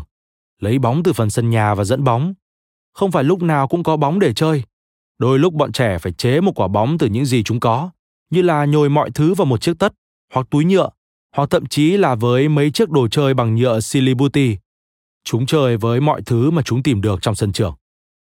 Nhưng thông thường thì sẽ có một quả bóng thật. Thầy thể dục có một cái tủ và chúng thường tới đó để lấy bóng. Hoặc đôi khi có một đứa mang từ nhà đến. Chúng biết khi nào thầy thể dục có ở đó và nếu ông không có ở đó, các giáo viên khác sẽ thay nhau trông chừng quả bóng hộ. Hồi đó khi chúng thích, bạn sẽ sẵn sàng cho mượn bóng. Giờ thì không. Bọn học trò bây giờ toàn dùng bóng để ném vào đầu những đứa khác. Số học sinh thời ấy và bây giờ chẳng tạo ra khác biệt gì mấy. Dù có cả 100 đứa thì chúng cũng vẫn sẽ hòa hợp với nhau. Chúng quan tâm nhau, vì thế nên chúng được phép chơi bóng. Tất cả bạn bè đều coi cậu ta như thủ lĩnh. Chúng để cậu ta đứng chính giữa trong ảnh chụp cả lớp. Chúng đều yêu quý cậu ta. Chúng luôn đợi và rủ cậu. Đi chơi thôi nào. Chúng ngưỡng mộ cậu ta vì cậu ta luôn tỏa sáng. Cậu ta có thể chạy từ sân này sang sân kia mà chẳng ai bắt được. Cậu ta như một chú ruồi nhỏ vậy. Cậu ta luôn vui vẻ và mang cả niềm vui tới cho mọi người. Cậu ta chẳng bao giờ chê khăm người khác, nhưng đôi mắt ấy như muốn nói với bạn rằng đây là người mà luôn làm những việc khiến bản thân hài lòng. Tôi nghĩ là do gia đình. Tôi luôn muốn hỏi mẹ cậu ta là ở nhà cậu ta như thế nào, vì ở trường cậu cư xử quá đúng mực. Ở trong lớp, cậu ta rất yên lặng, nhưng khi chuông reo là cậu sẽ tót ngay ra sân và lũ bạn sẽ lục tục kéo theo sau. Bạn có thể thấy chúng trong một phòng đa năng lớn với hai khung thành và những cậu bé nóng lòng được ra sân. Giờ ra chơi như là một giải vô địch vậy. Trước đây, thời gian biểu được sắp xếp thế này. 40 phút học, ra chơi 15 phút rồi lặp lại. Nhưng bây giờ học một tiếng và sau đó là 15 phút ra chơi. Chúng sẽ chơi bóng trong khoảng thời gian ấy. Ở đó chúng đá những trận bóng mini. Chúng có thể đá một hiệp vào giờ nghỉ này và hiệp còn lại vào giờ nghỉ tiếp theo. Cậu ta thường sẽ ra chơi với các bạn trong khoảng thời gian ấy. Và lúc ấy cậu ta biến thành một con người hoàn toàn khác. Kể cả trận đấu là 7 vs 7 hay tất cả cùng đấu, thì cậu ta vẫn luôn lấy được bóng. Và trong trận đấu, cậu ta sẽ chỉ dẫn bóng và dẫn bóng. Bởi vì đây không phải là chơi bóng ghi điểm, mà là dẫn bóng. Lúc ấy là cậu ta đã được học ở, gọi là cái gì nhỉ? Một trường học đá bóng nhỏ, và những đứa nhỏ theo sau cậu ta cũng từng học ở các trường bóng đá. Mỗi khi mẹ cậu ta mang cúp đến trường và dừng lại ở cửa lớp, mặc cho bà có tự hào thế nào đi nữa, cậu ta cũng không muốn bà vào lớp. Cậu ta không muốn kể lể, khoe khoang về những gì mình đã đạt được. Hoặc là ở tuổi đó, cậu ta không muốn phô trương. Cậu ta chơi bóng vì thích, vì đam mê, như bây giờ vậy. Cậu ta không muốn khoe khoang mình là người giỏi nhất. Cậu ta chỉ muốn giữ cho riêng mình thôi. Lúc nào cậu ta cũng muốn được đối xử như mọi đứa trẻ khác. Cậu ta không muốn nổi bật, và bây giờ cậu ta cũng không khác lúc ấy tí nào cả. Một thiên thần, như là một thiên thần trong hình hài con người. Tôi luôn gặp mẹ cậu ta tại một siêu thị gần đó, vì mẹ cậu ta chẳng bao giờ đi vòng quanh thành phố và hồ lớn. Tôi là mẹ của Messi. Bà đi ra ngoài như tất cả những bà mẹ khác, mặc quần áo giản dị, không quá chú trọng vẻ bề ngoài. Tôi biết, có những bà mẹ của các cầu thủ khác hay có kiểu Tôi là mẹ của... Còn bà, mẹ của Messi, là một ừ, quý bà, đơn giản và tốt tính, cũng như con bà vậy. Cậu ta chẳng bao giờ đi khắp nơi bảo với mọi người là tôi kiếm được triệu đồ đấy. Không, cậu ta sống giản dị, giản dị hết sức có thể. Tôi cho là thế. Vì con người cậu ta là như thế. Cậu chẳng bao giờ khoe khoang việc mình ghi nhiều bàn hay ít bàn. Có thể nhiều đứa trẻ sẽ nói, Này cô, cô có thấy bàn thắng đây không? Cháu, cháu đấy. Nhưng cậu ta thì hoàn toàn không. Gia đình cậu, mẹ cậu, đó là những tấm gương cho cậu học tập và đó là cách mà họ dạy cho con mình biết được nội quy ở nhà. Đó cũng là lý do tại sao ở trường cậu ta rất im lặng, cực kỳ hướng nội. Cậu bé Leo không phải đi bộ xa để tới học ở Las serras Vừa đặt chân xuống đường với quả bóng kế bên, cậu đi thẳng tới bức tường bao quanh một doanh trại quân đội và đi xuyên qua một khoảng sân trước khi tới đường Buenos Aires, đoạn ngay quảng trường Juan Hernandez. Ngôi trường bé nhỏ, sân màu trắng điểm chút xanh lá, cửa sổ có chấn song, bên ngoài có cây, hàng ghế, bồn cỏ. Đây là một trong những ngôi trường hiếm hoi có học sinh ngoan ngoãn như khu dân cư quanh đó vậy, không như phần đông những ngôi trường ở Rosario, nơi toàn những học sinh nghịch phá. Monica Domina có lẽ sẽ không đồng tình. Thứ giá trị nhất không phải là một tòa nhà, mà là văn hóa và cái hồn toát ra từ đó. Khi một đứa trẻ bước vào trường, thì nó đã biết được mức độ ứng xử mà nó cần phải đạt được. Những giá trị mà nó sẽ phải học hoặc duy trì. Sự quan trọng khi được thuộc về khu phố này, sự quan trọng của việc học để tiến bộ, sự cần thiết của nỗ lực tập thể. Đây quả thực là một ngôi trường tốt. Khoảng sân dẫn tới phòng học với một cánh cổng vòm tại lối đi và có một cái cây ở chính giữa, quá nhỏ, đến mức nó chỉ đủ để tâng bóng. Vì lý do đó các cậu bé đã quyết định chơi bóng ở một nơi mà bây giờ có nhiều chức năng ở trường này có một phòng đa năng, thường được chọn làm nơi tập trung học sinh. Nhưng hồi đó, khi Leo còn học ở đây thì không. Lúc ấy nó chỉ là một khoảng đất nhỏ với nhiều không gian cho bọn trẻ chạy nhảy hoặc đá bóng. Diana Toretto, người từng dạy Leo khi còn bé cho hay. Thường chúng tôi sẽ vào đó với tất cả học trò. Có một điều tôi nhớ rất rõ, và mỗi lần nhớ lại, tôi đều thấy buồn cười. Đó là khi cả đám trẻ đuổi theo quả bóng, nhưng không ai có thể lấy được từ chân của cậu ta. Xong chúng sẽ chạy tới bên tôi và mè nheo. Cô ơi, bạn ấy không chịu chuyền bóng. Chúng không thể nào cướp được bóng. Cậu ta lúc nào cũng hạnh phúc. Cô Toretto tiếp tục. Có thể là hướng nội, đúng, nhưng hạnh phúc. Lúc nào cũng cười. Và cậu ta có rất nhiều bạn. Cậu ta cũng được khá nhiều bạn biết đến. Cậu ta có một gia đình lúc nào cũng ở bên. Và mẹ cậu ta thì luôn hỏi tôi tình hình ở trường, bởi vì ở nhà cậu ta rất nghịch ngợm. Lúc đó, chúng ta đã có một Leo với quả bóng, một Leo ở nhà và một Leo ở trường, một Leo trong lớp và một Leo ngoài sân, hoàn toàn tự do để chơi bóng. Cuộc trò chuyện với cô giáo Diana lại tiếp tục. Tại sao gia đình, nhà trường và các bạn đồng trang lứa lại cảm thấy cần phải bảo vệ cậu ta? Cậu ta làm người khác có cảm giác đó, cảm thấy cần phải luôn luôn để mắt tới, theo dõi cậu ta. Đó có lẽ là lý do cậu ta có nhiều bạn. Các bạn đều quý mến cậu ta. Khi cậu ta biểu diễn kỹ năng với quả bóng, chúng ngưỡng mộ cậu ta. Từ cậu ta toát ra khí chất của một thủ lĩnh. Không rõ là cậu ta có nhận ra điều đó hay không. Điều khá tương phản, vì trong lớp cậu ta lại là người ít nói. Nhưng hễ cậu ta đi đâu là bạn bè theo sau đến đấy. Cậu ta điều khiển trận đấu và dẫn dắt các bạn tới trò chơi mà cậu ta thích. Bóng đá. Thật là phi thường, một cú nhảy vọt từ một cậu bé hướng nội thành một thủ lĩnh. Vâng, đúng vậy cứ như hai đứa trẻ khác hẳn nhau vậy. Và nếu Leo không mang họ Messi và không trở thành cầu thủ, thì bây giờ cậu ta có thể ở đâu? Tôi nghĩ là cậu ta sẽ ở với gia đình, hoặc gia đình mới của cậu, như bây giờ vậy. Và chúng tôi vẫn luôn mong một ngày nào đó, cậu ta sẽ dẫn Thiago về ngôi trường mà bố nó đã từng học. Đó là điều mà tất cả giáo viên bọn tôi đều mong muốn. Lúc đó cậu ta sẽ được bao quanh bởi gia đình của mình. Tôi vẫn thường thấy cảm xúc dâng trào mỗi khi nói về cậu ta. 1993, 6 tuổi, năm Maria Sơn ra đời. Khả năng kém trong việc thích nghi với môi trường học đường, thực hành vệ sinh cá nhân, có cố gắng, học tốt âm nhạc, văn và thể dục. 1994, học tập dưới sự hướng dẫn, giám sát của cô Monica Domina. Khả năng kém trong việc thích nghi với môi trường học đường, có sáng tạo và có cố gắng. 1995, 8 tuổi, tiến bộ vượt bậc, học rất giỏi môn toán, rất giỏi trong viết sáng tạo, khả năng diễn tả bằng lời tốt, không có điểm kém. Cynthia giúp đỡ cậu rất nhiều. Như phần mở rộng của cậu ta vậy, luôn đi cùng nhau. Domina nói, 10 điểm thể dục, cư xử rất đúng mực. Trích sách Messi El Tesoro de Barça của Tony Ferros Leo được bao bọc bởi cả người lớn lẫn bạn bè. Vì cậu ta nhỏ bé, vì cậu ta đá bóng giỏi, vì cậu ta là một đứa trẻ ngoan, vì cậu ta là một đứa con trai tốt.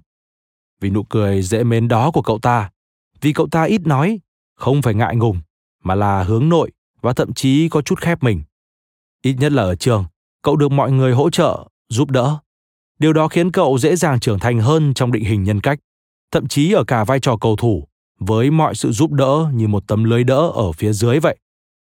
Tất cả trẻ con sẽ đều phải trải qua giai đoạn thử thách ở trường học. Thử thách không dính dáng gì tới học hành cả. Phe phái sẽ bắt nạt chúng.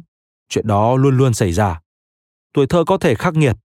Khi đến lượt bạn, hãy đảm bảo là mình sẽ thoát ra khỏi đó nguyên vẹn. Leo đã bóng giỏi và điều đó thu hút nhiều người đến với cậu ta, khiến cậu cảm thấy được tôn trọng, yêu thương, được cần đến và được bao bọc. Cậu nhỏ bé, cậu biết, nhưng mọi người không còn để ý đến điều đó nữa vì cậu chưa bao giờ làm những người chơi cùng cậu và những người theo dõi cậu phải thất vọng. Nên cậu ta không bao giờ bị bắt nạt.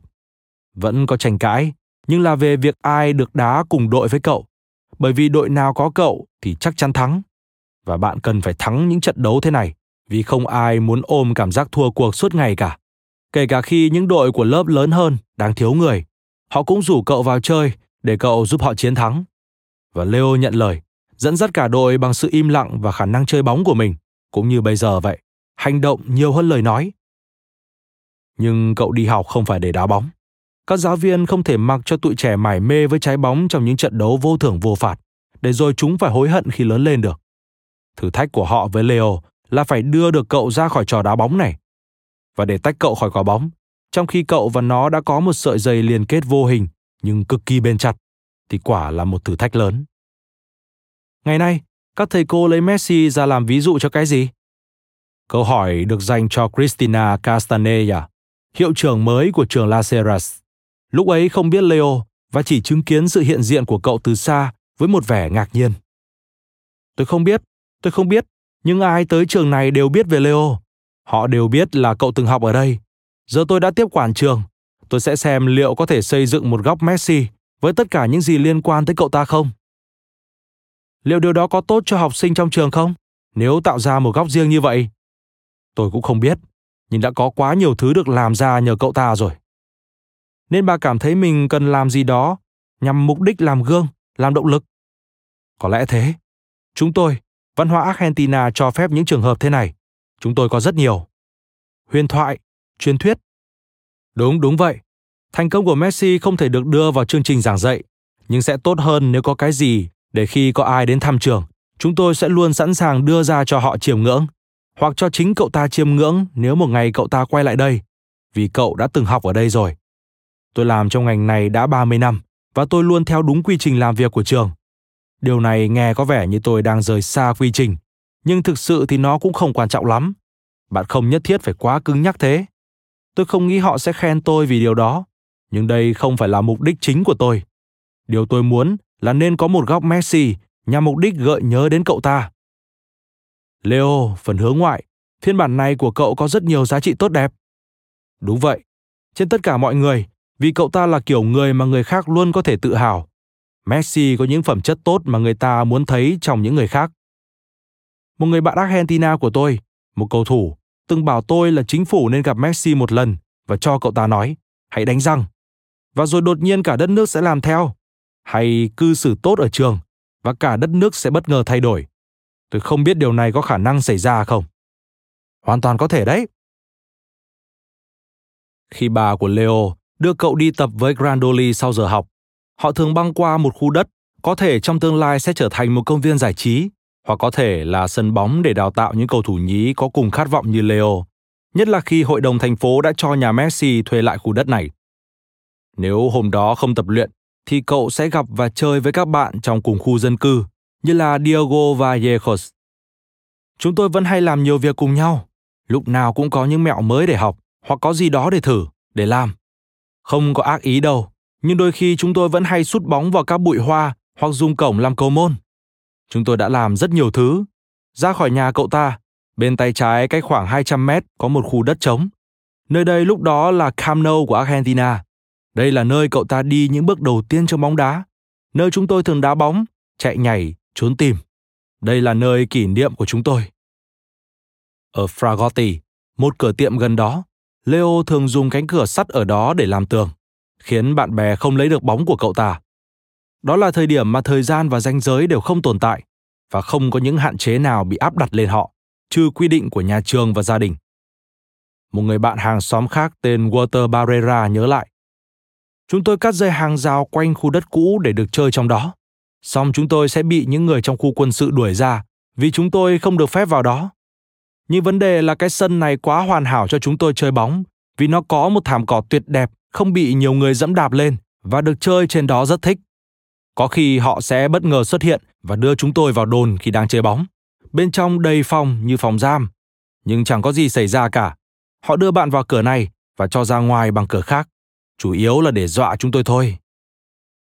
Leo học tiểu học ở Las Heras trước khi chuyển sang học trung học ở tuổi 13 tại trường Juan Mantovani thuộc khu Avenida Uriburu cũng gần nhà, nhưng lại bỏ học chỉ 4 tháng sau đó. Trong đầu cậu, tương lai không phải là những thứ cậu đã biết. Ở Juan Mantovani, cậu không có người bạn Cynthia bên cạnh. Những thứ gần gũi với cậu nhất cũng bắt đầu thay đổi.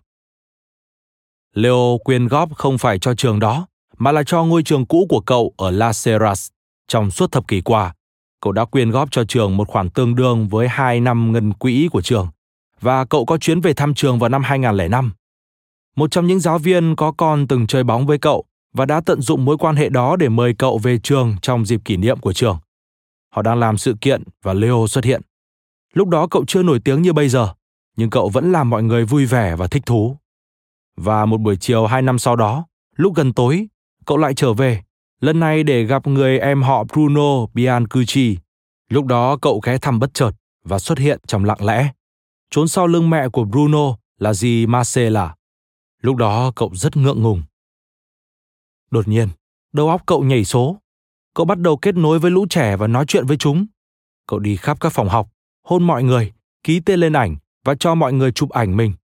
Ba tiếng đồng hồ đáng nhớ cho cả học sinh và phụ huynh của ngôi trường mà hầu như chẳng có gì hay ho xảy ra thường xuyên. Một đứa trẻ học năm đầu tại trường, chắc chưa tới 5 tuổi, nói với một đứa bạn cùng trang lứa, mặc cùng một loại quần ngắn và áo đồng phục trường. Này, véo má tớ đi. Cảm ơn các bạn đã lắng nghe podcast Thư viện Sách Nói. Podcast này được sản xuất bởi Phonos, ứng dụng sách nói có bản quyền và âm thanh số dành cho người Việt. Hẹn gặp lại ở những tập tiếp theo.